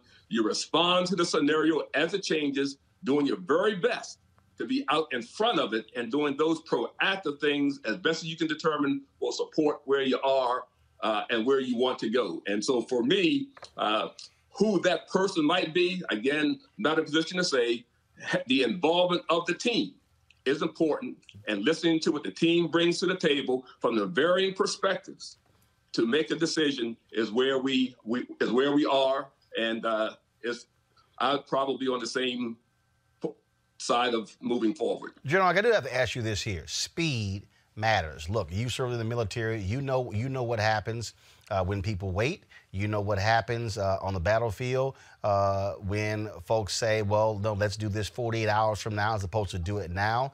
Uh, it sort of work both. Sometimes it work, works both ways. You got to have enough time to get get your troops prepared, have your logistics in place, your supply lines to be able to execute something. But when you look at something along those like this here, when you look at a video, and guys, go ahead and play that video again. Uh, this was February 12th of this year and there was a coronavirus hearing in the Department of Homeland Security. And Senator Kamala Harris put this video on her Twitter feed on February 12th, 2020. I want you to listen to this, and we'll talk about today being almost a month later. Guys, go ahead and play that. The American people also, Mr. Chairman, need to hear from the officials who are currently responsible for addressing this. And um, we need a public hearing with current government officials as soon as possible. It is critical to my state of California. I have spoken with um, some of the current officials and asked them why they are not here today, and they did not have a they they did not have a good response for why they are not. In fact, um, they went on to say, "Well, we have to take time to prepare talking points. The American people deserve them to be here this morning." I'm not asking you to uh, critique uh, this administration. If you choose to do so, you will. But when you think back to that, February 12th, 2020, when you look at the, the comments where Trump was like, we got to contain, it's under control, I'm not really worried about it. Here we are, look, more than a month later, we still aren't even testing, you know, a thousand people a day. We, we, we, there are things that are happening more than a month later that should have been really in place a month ago. Can you speak to, uh, when time is of the essence, how every day delayed makes this situation even worse? Yeah, uh, Roland, and I appreciate that. Uh, you know, the the essentials of time are clearly important uh, with respect to what you do, when you do it, and how you do it, and all based on predicated upon the information available at hand at the time. Uh, we have a requirement to to take your best information you have and based on that information uh, take decisions and actions that are reflective of your understanding at that particular point in time given who has the ability to to certainly bring resources to bear. Unfortunately for me i don't know what was going on on february 12th other than what i certainly recall from the the news media as well so I can't address and say what should have been done or not done at that point in time because I'm not aware of the information. I, I will tell you this. I will tell you this. Uh, you know, as a commander, as a commander, there were times when I made a decision uh, very, very quickly that I said, wow, I should have maybe waited three or four days because I, I had some information that I didn't have at the time. And there were times when uh, information that I didn't have, but I just felt I needed to make a decision. I made that as well. Uh, and it turned out to be a good decision at the time. Uh, but there have been other times also that the decision was made and say, ha, it would have been a better decision had I waited. So it's not the type of scenario that you can say absolutely what should have been the case or not case, not having this thing called facts bearing on the situation, and you need to take advantage of those to the very best you can. And uh, and that's what we we tried to do. And I would imagine and guess that that's what the leaders have tried to do. That time. I'm not sure. I don't know. I wasn't there. Not privy to that. But I'm uh, certain that from the standpoint of the military point of view and perspective, uh, you have military, especially here in the, the Homeland Defense uh, arena, uh, the Northern Command, that they were doing those sorts of things based on information at time and preparing themselves, looking at the contingencies, determining what might be available, should be called upon, and then preparing to, to offer that up uh, as soon as it was requested uh, by the National Command Authority or by uh, the states. All right. Retired General Kip Ward, we surely appreciate uh, you joining us, giving us uh, that analysis. Uh, I, I, made, a, I, I keep saying this. Uh, it's important for us that we see African Americans who are doctors, or who are who are experts in pandemics, but also in the military out here. Because unfortunately, in mainstream media, uh, you swear uh, when it comes to black generals, only one exists is Colin Powell. so always glad to have your voice, and we appreciate you joining Thank us. Thank you. All right, thanks a lot. Proud to serve. All right, thanks, sir. Tell your wife hello. All right, folks, we were talking about, uh, first of all, this came in while we were interviewing General. Go to my iPad, please. Congressman Mario Diaz-Balart, a Republican out of Florida, uh, has tested positive for coronavirus, becoming the first U.S. lawmaker to contract the virus as spreading throughout the United States. Uh, remember, a number of folks were down there gathered at Mar-a-Lago. Uh, where uh, different people tested positive. The mayor of Miami uh, and so many others. Uh, matter of fact, uh, the chairwoman of the Republican National Committee. Y'all noticed that they announced that she was being quarantined, uh, but there's been no word about the testing Yeah. because the White House complained that she, they, they complained that she went public. Yeah. Uh, with having symptoms. And again, that to me speaks to a White House that's unwilling uh, to deal with reality and just wants people just to shut up uh, and be quiet. Also, I got while we were sitting here talking, I got this tweet here, that, and I got to go ahead and talk about this here uh, because I think it, it, it speaks to the problem that I think we have. So, you know, we, you've heard the people who've been quite critical of these stock buybacks in these companies. Uh, well, this person, Lee Fang, just put this tweet out, and I had to pull it up. Uh, and uh, it says, Holy shit, Boeing spent $43 billion on stock buybacks, helping more than double its stock price Right. in 2017, 2018, enriching shareholders, Right. only to melt down from its mass produced faulty planes and the current coronavirus crisis. Now they need a bailout. And you see they have the story there from nakedcapitalism.com. But here's the thing they want a $60 billion bailout. Mark Cuban was right. I'm sorry. Yeah, Mark Cuban was All these companies right. who, who Yeah. spent billions, the trillion dollars they, that they were able to, uh, to bank from the, from the Trump, Trump tax cut, what do these companies do? And the thing is, Trump, we kept saying Trump was lying. Oh, they're going to use his money and put it back into the companies and the workers. And the CEOs were literally at, on panel saying, no, we're not. We're going to do stock buyback. Right. Yep. And that, that's the trickle down nonsense that we've heard for years. Mm-hmm. I'll give Trump a little credit at this moment, though. He's headed in the right direction with the 2,000. Hopefully, nobody, 2,000 per person, nobody will, will get in the way and stop him. But th- the same thing happened when we did the bailout in 2008. We gave a bunch of money to bankers, right? And, and what did that get us? Pretty much absolutely nothing. My view was let them jump out the window like we did with the. Right, I'm the- sorry. with I don't, I'm the- sorry. Hey, Boeing, you're a plane maker. 1920s. Guess what? Right. Your financial problems are because of your your Russian the Exactly. 737 Max. Exactly. That's the deal. And I'm sorry, What about Boeing their does not. 100,000 employees? That's not, that's not What even the bigger happens issue. to The bigger issue is- 100,000 is- employees is- around is- the is world? Boeing's. The bigger thing about Boeing is this. Which is why the CEO got we- forced out, Yeah. and it's a new CEO. Yes, but we know Boeing as the as a plane manufacturer that, that pretty much supplies you know most of the American airlines. The government Other knows governments Bo- the in other now, now, around I'll the say, world, yes, too. The government knows Boeing as one of their top defense contractors, Exactly. and also the producer of most of the, of most of the things that NASA needs to continue their operations. Mm-hmm. So you know that's why they're asking for a bailout. But I agree, these these companies, these companies, should, these companies. They, they should have did what Apple's done over the year. They should have done with, with a lot of the a lot of you know our strong top 20 companies in the country. They held their cash for a rainy day Right. like this. Scott, no Boeing- Two no, years no, ago, Scott, three, three years ago. This is this isn't the business show, but three years ago, everybody was wants 60 asking. No, no, no, no. Being a better Three years ago, everybody was asking what Apple's going to do with the The hundred billion dollar the company have. is. They waited for a situation like this. And Google. and Google. Everybody say what? Yourself as a Republican. What do you mean? You as a- should. I don't believe in bailouts. I don't. But let me tell you something. Let me tell you something. I believe in moral hazard. All right. It's a stronger company. Wait, wait, wait, wait, wait. Hold on, hold on. Stronger I believe, shareholders. I believe in. I believe in moral Better hazard. But if we're going, but if we're going, pay Wait, if we're going wait. to bail out, if we're going to bail out, But it, they did it needs to start. more. If we're going to We- bail out anybody, it needs to start.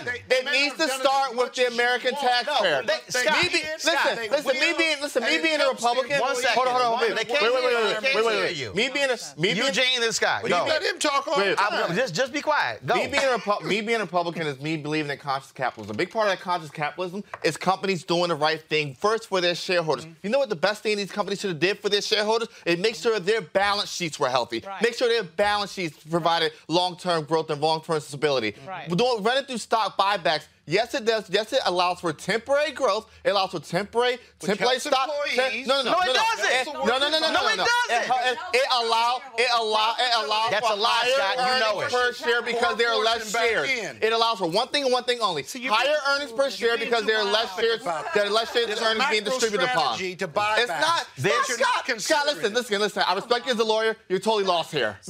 Not You're totally lost here. Listen, sustained. If I'm building a stronger company you want a strong balance sheet. You want a strong cash for You want to have enough wait, cash wait, wait, wait. Finish. It has a better work environment. It helps the employees. it gives them expertise and training, and all of the all of the strength of that P and L doesn't exactly go all to the shareholders, but there's more money reinvested. You may not like the percentage of what's being reinvested, on, but overall, it helps the strength of that company, and we need Scott. a strong bone. Wait, wait, wait, wait, wait, finish. And so if they do it through buyback, you don't like it, out. then tell them that they can't do it. They the did none of that. Scott, I said, listen, if Donald you don't Trump want that, stop yelling. That you're wrong. Okay? You're wrong. Well, I'm not wrong. We just disagree. No, we don't disagree. Hold up. You've been down that path. Hold up. You've been down that path with me. You're wrong. Wait, wait, wait, wait. You are wrong as hell. You know, you know, you know, you know what would allow, you know what would allow for all of those things to take place? of employees. You know what would allow you all just don't like because shareholders make money. You know, the company makes money. You know what would allow for every stop, stop. For hundreds of Finish. thousands of employees. I'm done. Well, what, no, wait, wait, wait, I'm well, done. what actually would allow for all those things we're to talk about, like actually uh -huh. developing your workforce, giving you increasing salaries, a strong cash position. Boeing, oh, wait, wait, a strong cash position on your balance sheet. The country. Um, the ability, the ability, the way, if your debt is called in tomorrow, you can just pay it off. Stock and the ability, the ability to do M and A deals because Several you have cash on your balance sheet. Stock. Cash on the balance sheet. Cash on the balance sheet. I got you. I got all that. The problem with what you're saying, and I'm hearing you. I'm hearing you, mm-hmm. Scott. But mm-hmm. the problem with what you're saying is the dollar stores, the Kmart's, the Targets these people who pay, you know, ooh, we're doing minimum wage, we're making all this money for the top one percent. What Bernie Sanders? Yeah, okay. What That's Bernie? What Bernie. Sanders says is right about that. That's the thing. That's the and inescapable fact. More, okay. that employees no that that will never be that, rich that, working for Target. No, that the very small percentage of people on the top make the most money, and then there's this big the group at the bottom. They, they started the, the company. Risk. Oh, they take all the risk. Oh, let, let, right. let, I, I, will, I, I, I, I can't disagree with her. First of all, let's do First of all, this, first of all, this real simple. If you want a better first, job, first of all, this first of But that's not what we're talking about. We're talking about second. No, no, no, no, no, wait, wait, wait, wait, wait, wait, wait, wait. This real simple. Get a better job. No, this is real simple. Wait a minute. This is this is real simple. You could have had a VA. No, this is real simple. Boeing, I'm talking now. I'm talking. This is real simple. Boeing. This no, no, this is real simple. I got this. I'm talking. If you're Boeing, if you want a 60 billion bailout, this is what we're gonna do. We're gonna give you a 60 billion dollar loan. Okay. And we want our money back. Hmm. No. The no fe- interest fe- rate. No, the federal government. No, no, no, hell no. no you, interest. No, you're okay, gonna pay interest rate. You're gonna pay interest rate because we can't afford. L- let me say it right now. the cruise industry, Boeing. Oh, they need help too. Casinos, all of you. If you want taxpayers to bail you out? There's going to be a list of stringent restrictions mm-hmm. that you got to abide by, and you're going to pay it back. I'm sorry. I am we this it is it is nonsensical for those companies that took that money to do stock buybacks. You're Sheldon Adelson and you're worth 31 billion dollars. Yeah. That's misleading. No, it's not. Mr. Martin, you don't understand. No, it's not. It's real simple. It's real simple. We are not going to go down another path where we're going to bolster their bottom lines and do what the banks did. They said they had toxic assets. And those same banks, what did they do? Took the bailout, shore up their bottom line, held onto those toxic assets. Yep. When the home when the home market improved, then sold those toxic assets in in bundles of 25 and 50,000 mm-hmm. block homes to private equity. And then made Americans then become renters as opposed to homeowners. No, nah, nah, nah. The, only way this, the only way, and they the survive. only way, the They're only way around. this works. First of all, now, now they survive, they thrive. And, and, and, and, and, and the home towards not owners. Right, Here's that it couldn't afford to be an owner. The people being owner. Scott are paying into those companies. See, the idea that you give the 2,000 and the moral hazard argument is not a terrible one, but when they get the 2K or the 1K or whatever it is, they mm -hmm. pay into the companies that you're talking about to mm-hmm. become mm -hmm. profitable. Mm -hmm. What's wrong with that? Well, because my, my thing is this. My thing is this. that way, it's not enough. The companies were negligent. You take the bailout. That's what this comes down to. Power the shareholders. Companies were negligent. You took all your companies, cash. Companies were negligent. What you have right now are a bunch of companies that made bad decisions. You have a bunch of dick right. folds running around right now. You got a bunch of do Mack these big right now. have to you got a bunch of you have a bunch of CEOs. You got a bunch of. CEOs that made bad responsible for the decisions. coronavirus? You have a bunch They're of responsible you for the have a- coronavirus? Let me say, you have the only way you have a bunch of. is You, if listen, I know a lot of these folks are your clients, for but the thing is that you have a lot of folks that want, you have a lot of folks that wanted to pretend to be that wanted to pretend to be Eric Schmidt and Tim and and, and, and Tim Cook. And, and, and are, and are Hey, just well, they can start their own no, companies well, and take all the listen, risk. as somebody that You started, as somebody start your that own is a small business owner, I make as much as understand it. But the thing is this, the thing is this. When you what are when you you so mad when you are. I'm not mad. What's wrong with wealth I'm not and mad. I believe in wealth. and I believe in chances, Listen, right? you know what So you don't wealth? take the chance. Good You balance make the big money. Wait, believe- Go for it. If you believe in entrepreneurship, then the I money should do. go- the money should go to I do. business. This real the simple. Go to your client. Shareholders. This, this real hey, y'all. First of all, first of all, the second. the First of all, hold on. We got. Let me you about you people. Hold up, got it. Hold What up. What do you mean, you people? Stop, stop. First of all, first of all, first of all, let me be real clear. Don't- Stop talking, Kappa. I'm a Republican. Kappa, stop talking. This you, you'll get over it. You'll get over it. All right. All right. I, hold up. Hold up. I got it. Hold up. I, no, we're done with the topic. We're done. I think she wants to talk. We're done. No, we're done with this topic. What we'll talk about is when the hell is Bernie Sanders going to get out of the race? Last night, of course, uh, we told you what happened on Tuesday night, uh, where uh, very Florida, in Illinois, we can go down the line, uh, how uh, Joe Biden did. Let me tell you, that there's something that's so cold. I didn't even realize this. Well. Something, somebody did this here, and I, there, there's some fool, of course, who also follows me, who's like, "Oh, uh, uh, you been you you've been sold out for um, for uh, uh, Biden," which is funny because I haven't endorsed anybody at all. But I saw a tweet from David Axelrod that I thought to be uh, quite interesting, uh, and he said that of the nine states that Biden has won, here it is.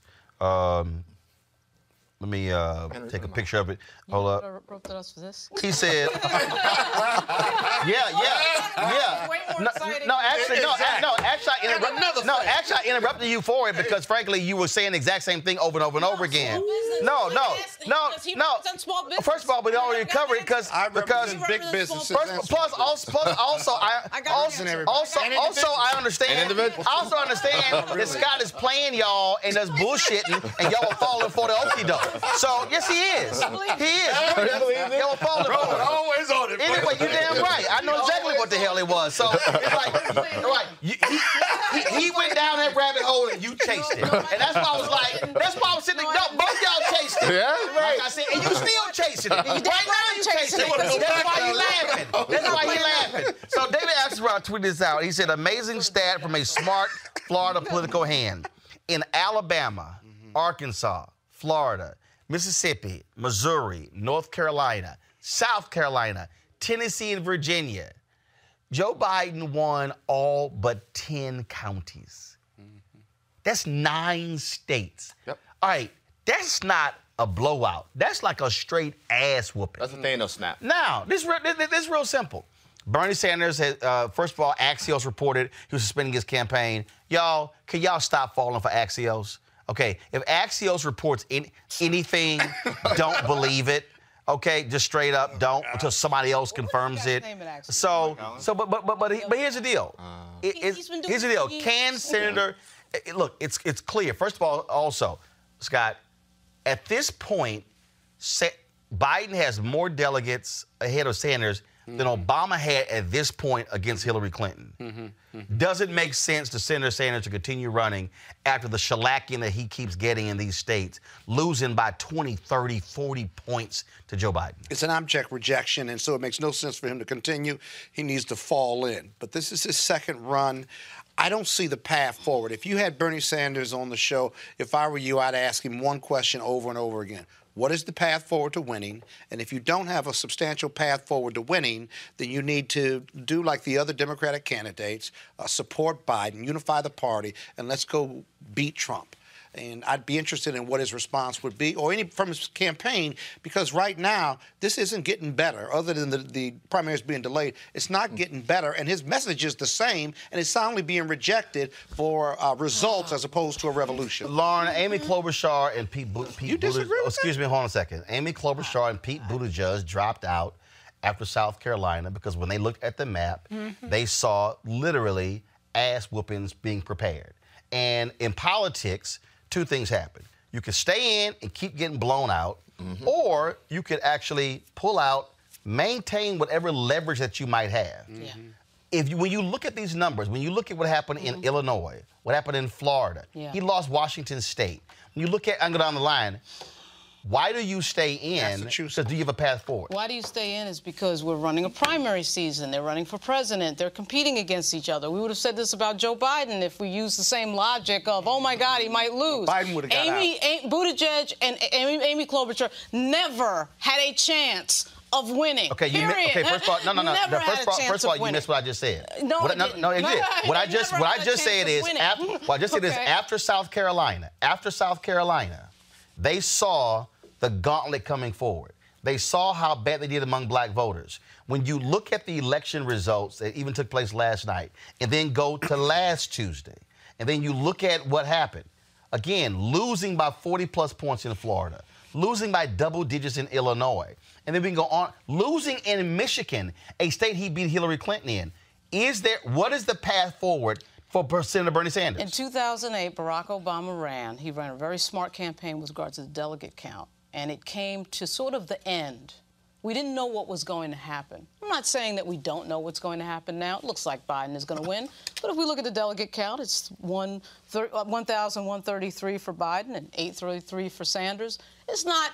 It's not that close, but it's not a complete blowout. Actually, I, I said, It's uh, gonna uh, hold on, hold on, hold on. Biden has a larger delegate lead today than Obama had against Hillary. Great, fantastic. The guy is running for president. If if ever, if, No, no, I know he's running for president. With everybody, he's running for president, and he has the he has the right to run to the end. If it's okay with First of all, everybody know. Here's the deal. Here's the whole deal. He doesn't have a right to hold on, stay hold on. in First of all, hold on. First of all, everybody has the right. He doesn't have a right Hold on, stay hold in on. if he can't Everybody has the right. The conversation Hold up. Bloomberg. When is he gonna drop No, out? no, When no. First of all, dropping out? I When is he gonna Okay, go? hold on. Stop. Hold on. So first of all, I don't know what. That's always the conversation. There hasn't been always. First asking. of all, it hasn't always been the conversation No, this here. has been the conversation forever with Bernie Sanders. No, no, no. With Why who? is he With who? Why is he? No, no. With who? Why is he this? No, no, no. With who? Roland, With who? In general. No, no, no, no. I don't do general. I do this show. Oh, and so what I don't What do. are you asking right now? No, what I'm asking right now is a very basic question. You're asking when is he No, gonna no, no, no. I'm not. No, no, no, that's not. No, what I'm asking is if you have been blown out in multiple states, 10 counties. Okay, I'm reading in nine states, you only win 10 counties. Okay, that means that you're getting embarrassed every week. The question I asked is, I'll ask you, Eugene. The question is, when you, when I'm, is he I'm asking out? Eugene. When is he dropping I'm out? asking Eugene. You didn't let her finish. I'm not, no, first She of all, no, When she, didn't answer. She's out? finished. I'm asking Eugene. do you reach a point, Eugene, where if you keep getting blown out, you actually are losing leverage, or do or do you drop out, realizing the path is getting smaller? So the thing is this: I think we have a situation here where Bernie's kind of drunk on his own celebrity right now. All right, um, you know he's drunk on his own celebrity. He doesn't have a pathway forward, but his folk around him, the team around him, Talcum X and, crew, they, they, they got they're trying to figure out, you know, you know what their what what is their next step, right? You know, you know, what is what is their next step? You know, they're, they're lost right now. You know, they're three weeks without a primary. You know, Biden's you know delegate count is insurmountable. I mean, because of the way the system What's is. This your is point, though? My point. Excuse me, he's talking. My, Go. My point. My point is that because I Yeah, I wanna- kinda- I wanna finish your I point. went I went through this as a Ron Paul supporter against Mitt Romney in 2012. Right. There, there. Bernie has a right to stay in until the end, until the end. But the but wait, wait. As a party, as a former party official, the party has a right to form to to form around Joe Biden as a presumptive nominee and move forward without him and pick him up along the way. Um, but but you know, Bernie doesn't have a pathway forward, but he does have a right to stick in and stick it through. He loses his power and leverage the longer he stays in. Because what's he going to do with those What is his power? delegates? What is his power? waits to his the end power, to get to the DNC. Well, well, his power. He will be powerless After because One, hold will be up, a one- one convention. Scott is talking. I, I, I shut him up Please. when y'all were talking. Finish your point. Got too many opinions over there. Finish your point. Go. He loses his leverage if he holds on and stays in the race into the DNC. Right now, he can get out, use his delegates, and negotiate for something of value for himself, his state, or, or, or whatever, basically. Every day he stays in and doesn't unify behind Biden to go after Trump, right? He's, he's becoming powerless or less powerful. The, the, the question I'm going to raise is here because, again, here's the deal. You, when you said uh, Bernie has a right to stay in, every candidate could. Warren could have stayed in. Bloomberg could have stayed in. Buttigieg could have stayed in. Klobuchar could have stayed in. Kamala. Harris could have stayed in. Booker, Castro. I can go down the line. Hell, Delaney, Bennet, all of them. But all of them made, came to a point where they said, all right, let me look at this whole deal here and say, me staying in, what does it actually get me? No. If you're Sanders, if you're Sanders, and if you're looking at the map forward and you're in this to win it, what are you looking at? What can you win when two states that were just flat out Michigan and Washington State, you won four years ago. You couldn't even win this year. Yeah, that's bad. After watching Hillary Clinton and that bullshit that we saw with Debbie Wasserman Schultz and the DNC of, oh, it's just got to be her, and it's just got to be her. I think competition is fine. I think people okay, I didn't say. I'm competition is fine as well, but there's a difference saying. between competition and getting blown out. It's yeah. like the Harlem. I can. Yeah. Do you actually go to a Harlem Gold try, to blow Globetrotters game and think the Washington Generals are going to actually win the game? It's politics. This ain't basketball. It's politics. He Same gets to difference. say, oh, it's a sport. Bernie Sanders might not like him, whatever. Wait, hold on, wait, hold on, wait hold on. You're the same person who just sat there and said Klobuchar and Buttigieg had no shot had no shot. Show me Bernie shot. hands. Are you done? No, no, no, no. You, you said they had no shot. Show me Bernie shot. What's show? No, no, no. Are you done talking? No, no. You said. Hold up, Lauren. You said Buddha Johnson Klobuchar had no shot. And you're still getting over that. Comment. I'm, no, no, I'm asking you. Over that. Show me where Sanders shot. Moments later. No, where Sanders shot. The point is, Bernie Sanders being in the race, I, I know it shakes everybody up. I know it bothers. no, it doesn't. Yeah. No, pick on uh, should you pick on everybody yeah, I losing. I know, no, everybody is is the who's everybody? Class. The chattering class has been saying this for years what about chattering him. class. For Lord, years about we're Sanders. not Lauren, There are four people here. Why is we are not talking the chattering class? And one, and Lauren, one I'm asking, asking, I'm asking you. No, no, I'm asking you a question. It's the. When is he dropping no, no, no, no, no, no. Lauren, you can't have it both ways. You want to have it both ways right now. You're talking to yourself. No, no, you want to say, you want to say, you want to say, Buttigieg and Klobuchar had no shot. But then when I ask you, where's Sanders' path forward, then you're like, oh, here's the right to run. You're talking okay, to yourself. Give it both ways. You're Eugene, do you see? If I could do you see, a sentence, which of no, you, happen. but you can't even answer the question. Yeah, yeah, yeah. All right. Whatever. I, I know you want to box me say. into your world. No, I, want you to okay. answer the question. My point you is, you said Sanders. And Blue, and, and Sanders Blue Jays had no shot. You're talking what, to yourself. Show me. Okay, explain to me of the remaining states. what is the path forward for victory for Sanders? This is a different question. This is a different. What is the path forward for the victory of Sanders? Boom. Okay. So I already told you. I know it's shocking, but okay. The guy gets to actually run and compete now. Okay. I, that, that, that, so the thing is this. That ain't an answer. Can, I, I, an answer. can, I, can, I, can I finish? okay. Is it all right? Can I finish? Can you all? Yeah. Do you have no, self-control to listen? No, no, I got it. Biden is probably going to win. We know that. Okay. All right? Are you good now? You feel good? okay. That Biden's going to okay. win? It's, it's, a, it's, but so you still haven't answered the question. The, Eugene, the, do you want to answer the question? question so the thing, is, even though he's probably not going to win, he gets to compete. Again, I know democracy is hard. Wow. So guess what? Amy gets to compete.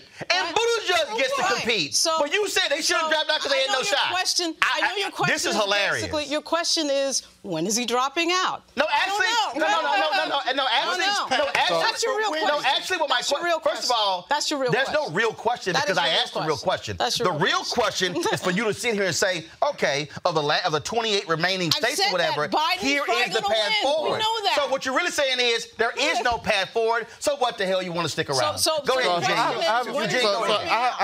had a friend that was a big Newt Gingrich supporter, right? And he used to always say to me, say, you know, the one thing you could tell when the campaign's dead, when they start talking about movement and not a campaign, right?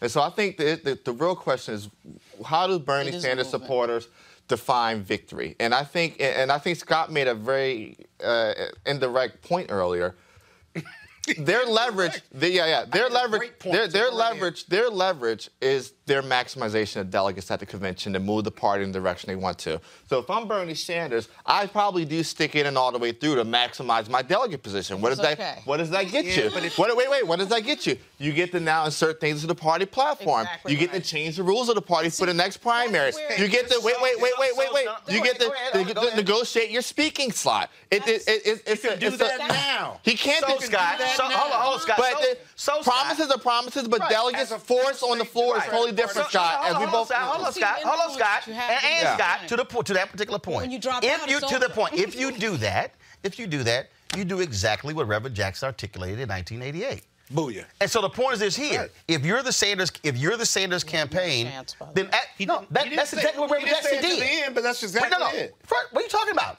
Reverend Jackson did exactly that in 1988. Did you hear what I said? I said Rev- he had no chance. Who? Reverend Jackson. Oh my God. Okay. That's the point. Oh my God. That's I- the point. I can't, I can't. Okay, okay, my God. Hold up, hold up, stop. I hold up, hold up. I, I, I need, I need to under, I need to, I need to Bernie unpack this no chance. Wait a minute, I need to unpack this here. So you said Buttigieg and Klobuchar had no shot, but we look at the man. We look at. I, we showed you how, how Sanders has been getting drilled the last three weeks, which really means he has no shot. But you're like, well, but he should, but he has the right to run. But they had the right to run. But then I'm explaining what Reverend Jackson did, and it's like, well, but he had no shot. Duh! When you have no shot, that means that you stay in for an ulterior motive. So, this, and so, what Reverend Jackson did by staying in, he articulated why he stayed in. He did exactly what you just said. Reverend Jackson stayed in, changed the party rules to maximize delegates. The speaking slot, he had leverage. In fact, the week of the convention, Reverend Jackson took a bus tour from Chicago to Atlanta. You thought he was a damn candidate, drove Michael Dukakis crazy, and he was able to negotiate Ron Brown becoming, of course, chair of the DNC. The point I'm making is Who was his partner at the convention in doing that? it was Percy actually doc- uh, also Dr. Ron Walters and also Harold Ickes. Okay. If you're Sanders, and what I'm saying is, if you're the Sanders camp, that's actually what you articulate. Yeah. What you say is, when you ask the question, why are you staying in? That's what you do. Yep. You do the exact same thing Reverend Jackson did in 1988. Because what Scott Well, knows, what Scott knows is like I is, know at the conventions, that at the conventions, at the conventions, you know, we all the, the world sees the three days of, of television, Mm-hmm. But the real work of the convention is what goes on during the day and what goes on the weekend, the week and a half before the convention. We have the platform committee and the rules committee right. and the nomination committee. All the committees are meeting and they're formulating the rules for the party for the next two to four years. Right. And, and, and, yeah, and, and Hear me out, though. My point is because unifying behind Biden and going after Trump earlier versus later, that it's important for the Sanders people, for Sanders to get out of the race and continue to negotiate, or before he gets out of the race, negotiate for all those points. Because if Biden's going to not be the nominee, then Biden and the DNC can negotiate with him whatever they want to negotiate with him. He doesn't But- have to but- but stay the in thing- to the end. Hold on, because to moderate Democrats and Biden supporters, I'm not a Biden supporter per se, but to those that group of people, he gets more by leveraging his delegate Now he has getting to out stay in. now. His stay His. No, only, le- his only, in. his only gonna see that leverage is right there's two There you things. Two Go things, ahead, Scott. go ahead. His only, I see where you're his. Go only ahead. leverage is delegates at the convention, and the second thing, these primaries are going to happen either way. So if something's going to happen either way, and I'm already on the ballot, my name's already in, I'm going to go through it, it makes sense for me to see it all the way to the end. those who you Maximize, maximize, maximize my delegate out. leverage. No. Maximize Maximize my delegate leverage. And Scott, the Scott, DNC's not going anywhere. the reason Cut is your Scott, deal no, no, no, now. no, Listen, no, listen, listen, listen, Hold on, here's the listen. How did the last DNC chair vote go? It came very close between him and Tom, Tom Perez and, and. Keith Keith Ellison. Ellison. But I'm Tom talking Perez and Keith who's Ellison. Here's shots the- Here's why. Ellison was the Sanders candidate and didn't win because they didn't want that voice in the party, quite frankly. But Sanders is forced, just like Eugene just said, The Sanders, reason they're super delegates. Sanders has forced a I'm conversation that we wouldn't focusing even on a having about negotiation certain strategy issues. right now. Whether he gets out, The now, only or gets out reason later. Here's the deal. Here's the deal. Senator Bernie Sanders, first of all, okay, is not a Democrat. Independent, running as a Democrat. No, no, wait, wait. Goes back to independent, not running as a Democrat. He's 78 years old. You hear the criticism about legislation. Here's the reality. This is his swan song. Yep. And this, this being his swan song, this is all he has. The reality is this here. Just, just very basic. Answer this here. Will would would party would Senate would Senate leaders be listening to Bernie Sanders if he wasn't a Democrat was not running for president? No, because they wouldn't. They wouldn't need to. The, the threat. The threat with Bernie Sanders right now is that he has an army of supporters across this country that are currently activated. It's not like there was like two years ago where you know he might run for president. He has a following. Right now, people are tuned in. So Bernie Sanders says, "Okay, you know what? Y'all don't want to listen to me. I'm gonna actually, actually, you know, you know what? You know the perfect example. It is 2008 during the middle of the campaign. John Hank, Hank Paulson had, had cut a deal with, with both sides of Congress on a bailout. What happened? John McCain comes in, blows it up. Goes to supporters, blows up the deal, so that Hank Paulson then has to go to Nancy Pelosi and cut the deal rather than Republicans in the U.S. Senate. Bernie Sanders has the possibility to do that exact same thing right now when it comes to dealing with this coronavirus and other things that are moving through Congress really. Hold on, but, But- if he does it now or later, he doesn't lose that leverage. Yes, he does. He, Yes, he he merely does. activates. He does. He activates those Bernieites No. for No, Biden, he doesn't. and No, that's he what doesn't. the party No, he and. Biden want him to do. No, but no, he doesn't. Here's the deal. His He support- should. Here's the deal. He cares First of all, beating Trump. He, he knows that even if he stays in, he can raise $30 million next month. He raised thirty million dollars in May. No, no, no, no. What I'm saying is, so, so what I'm saying is, when you look, no, when you look at the other campaigns, Mm-hmm. the other campaigns also made practical decisions because they had to drop out because their money was drying said up. that earlier, So what you're dealing with now is, so if you're Sanders, and what I'm saying is, if you're the Sanders camp, just say it. What you should say is, we're going to stay in this all the way to the end. This is exactly what our strategy is. We're not going anywhere.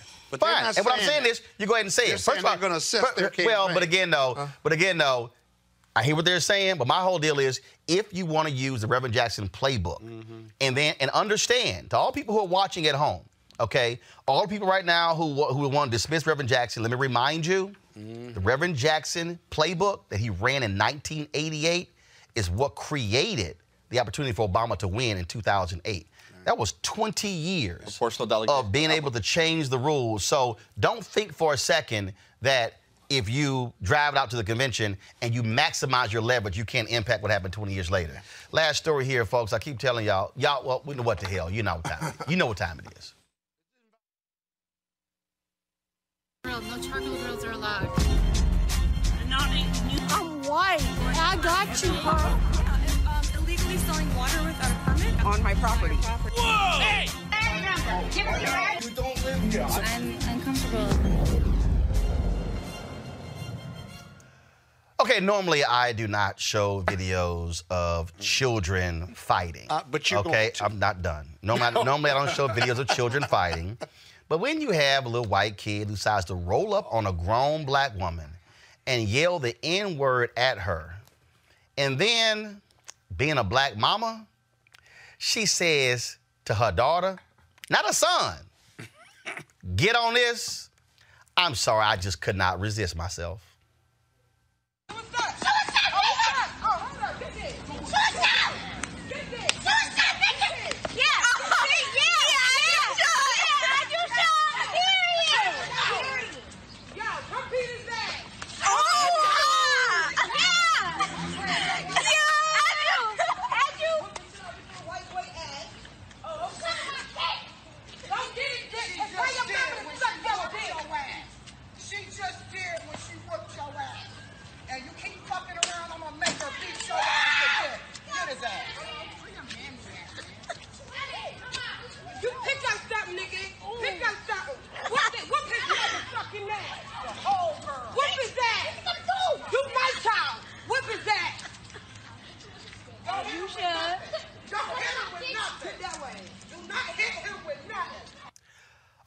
Saying is, okay, I got when I played saw the video, I couldn't.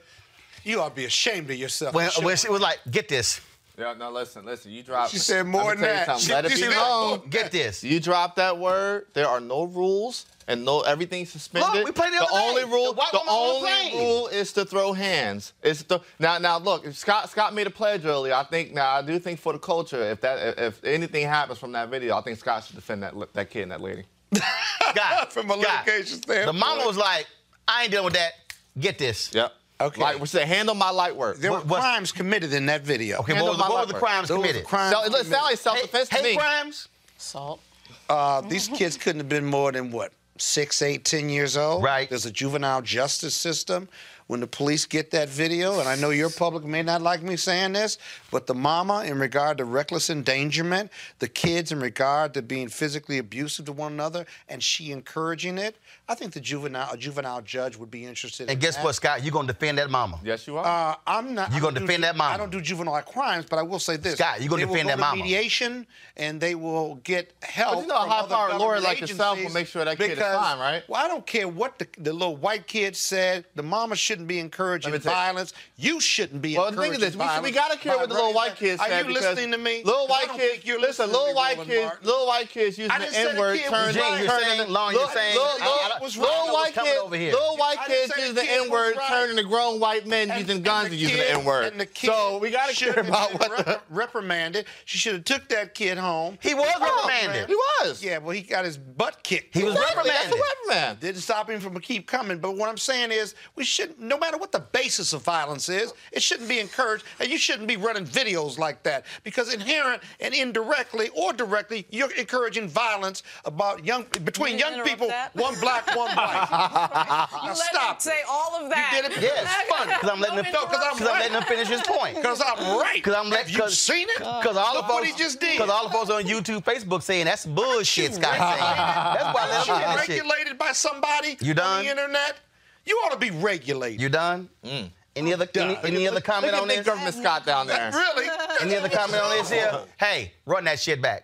I'm not watching it. Don't run it back. Run that back. Run it back.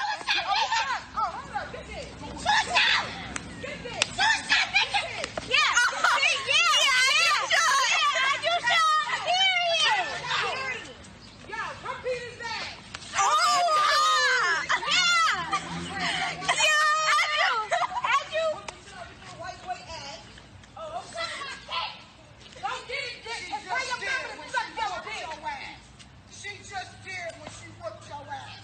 And you keep fucking around, I'm gonna make her beat your ass again. Get his ass. You pick up something, nigga. Pick up something.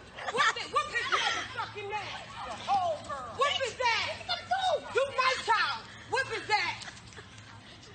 Don't you should. Don't hit him with nothing. dog. Son while he's down. But what you about- got at least eight counts. But what about when two people are fighting? Isn't there a you know, isn't there a difference when you have two people fighting back and forth? Well, it- you can take into account who's being, uh, who started it, Right. Who's ending it. Force must be met with force for self-defense. Isn't she liable for uh, endangerment of a child? Reckless endangerment of a child. Watch. All I- Keep an eye on this story, All, ladies. all I, all I, Keep an eye on the story. All I, all I know We is We got Roland running all- a video all I, of it, All I know it. is Chad got his ass whooped by yeah, sister yeah, it's in a not dress. that funny. You ever got your ass whooped? In a dress, not well, sister in a dress with one house shoe It's on. never fun. All I'm, hey, It's never fun, all I'm simply saying is, Roland, white people. I think you this gotta be more responsible no, about I'm this. being responsible. White people. You are? I'm advising y'all: do not raise your Oh, kids to yell the N word at no grown black woman, especially when she got Laila Ali on her side. That's all I'm up. saying. You'll get your ass beat. I'm just saying. I've never and, been more and- disappointed in you in my life. And if you're a drunk, In my and- life. if you're a drunk white woman on the plane,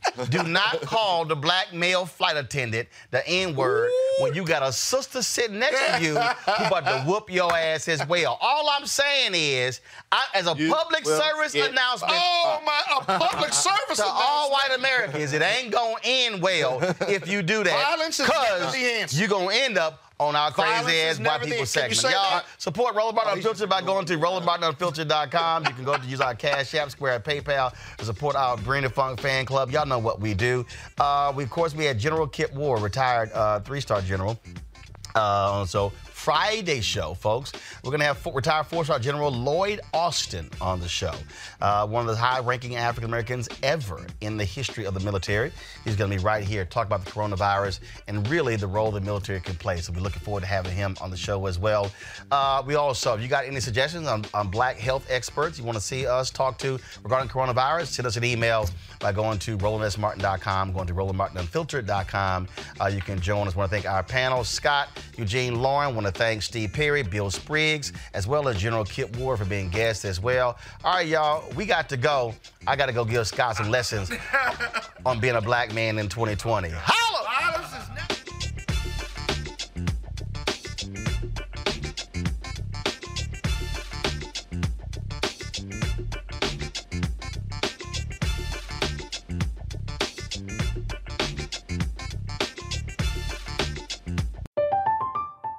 I'm Katya Adler, host of The Global Story.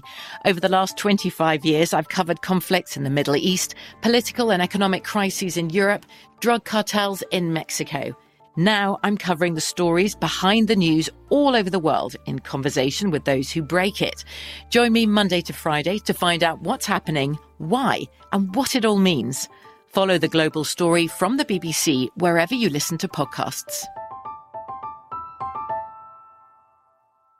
If a new house is on your wish list in the next five years, grow your savings faster and experience your dreams with an Ohio Homebuyer Plus account from Kemba Financial Credit Union. A savings account specifically designed to save for a new home where you can earn 7% APY, a $500 matching bonus, and a $1,500 mortgage closing cost credit. Learn more at Kemba.org. Offer expires March 31st, 2025. APY equals annual percentage yield. Restrictions apply. NMLS 292230. Equal housing lender. Federally insured by NCUA. Hello, it is Ryan, and we could all use an extra bright spot in our day, couldn't we? Just to make up for things like sitting in traffic, doing the dishes, counting your steps, you know, all the mundane stuff. That is why I'm such a big fan of Chumba Casino. Chumba Casino has all your favorite social casino style games that you can play for free anytime, anywhere with daily bonuses. That should brighten your day a little. Actually, a lot. So sign up now at chumbacasino.com. That's chumbacasino.com. No purchase necessary. Group. Void were prohibited by law. See terms and conditions. 18 plus. Are you looking for the perfect move-in ready home this spring season? Now's the time to buy at Fisher Homes. For a limited time only, enjoy below-market interest rates starting at 5.375% APR, 6.139% APR. With these exclusive lower rates, you can save hundreds on a move-in ready home and start enjoying the benefits of home ownership even faster. Schedule your personal tour with one of our new home specialists at fisherhomes.com and make this spring the season you find your perfect home sweet home. Financing provided by Victory Mortgage LLC, NMLS 461249, Equal Housing Lender.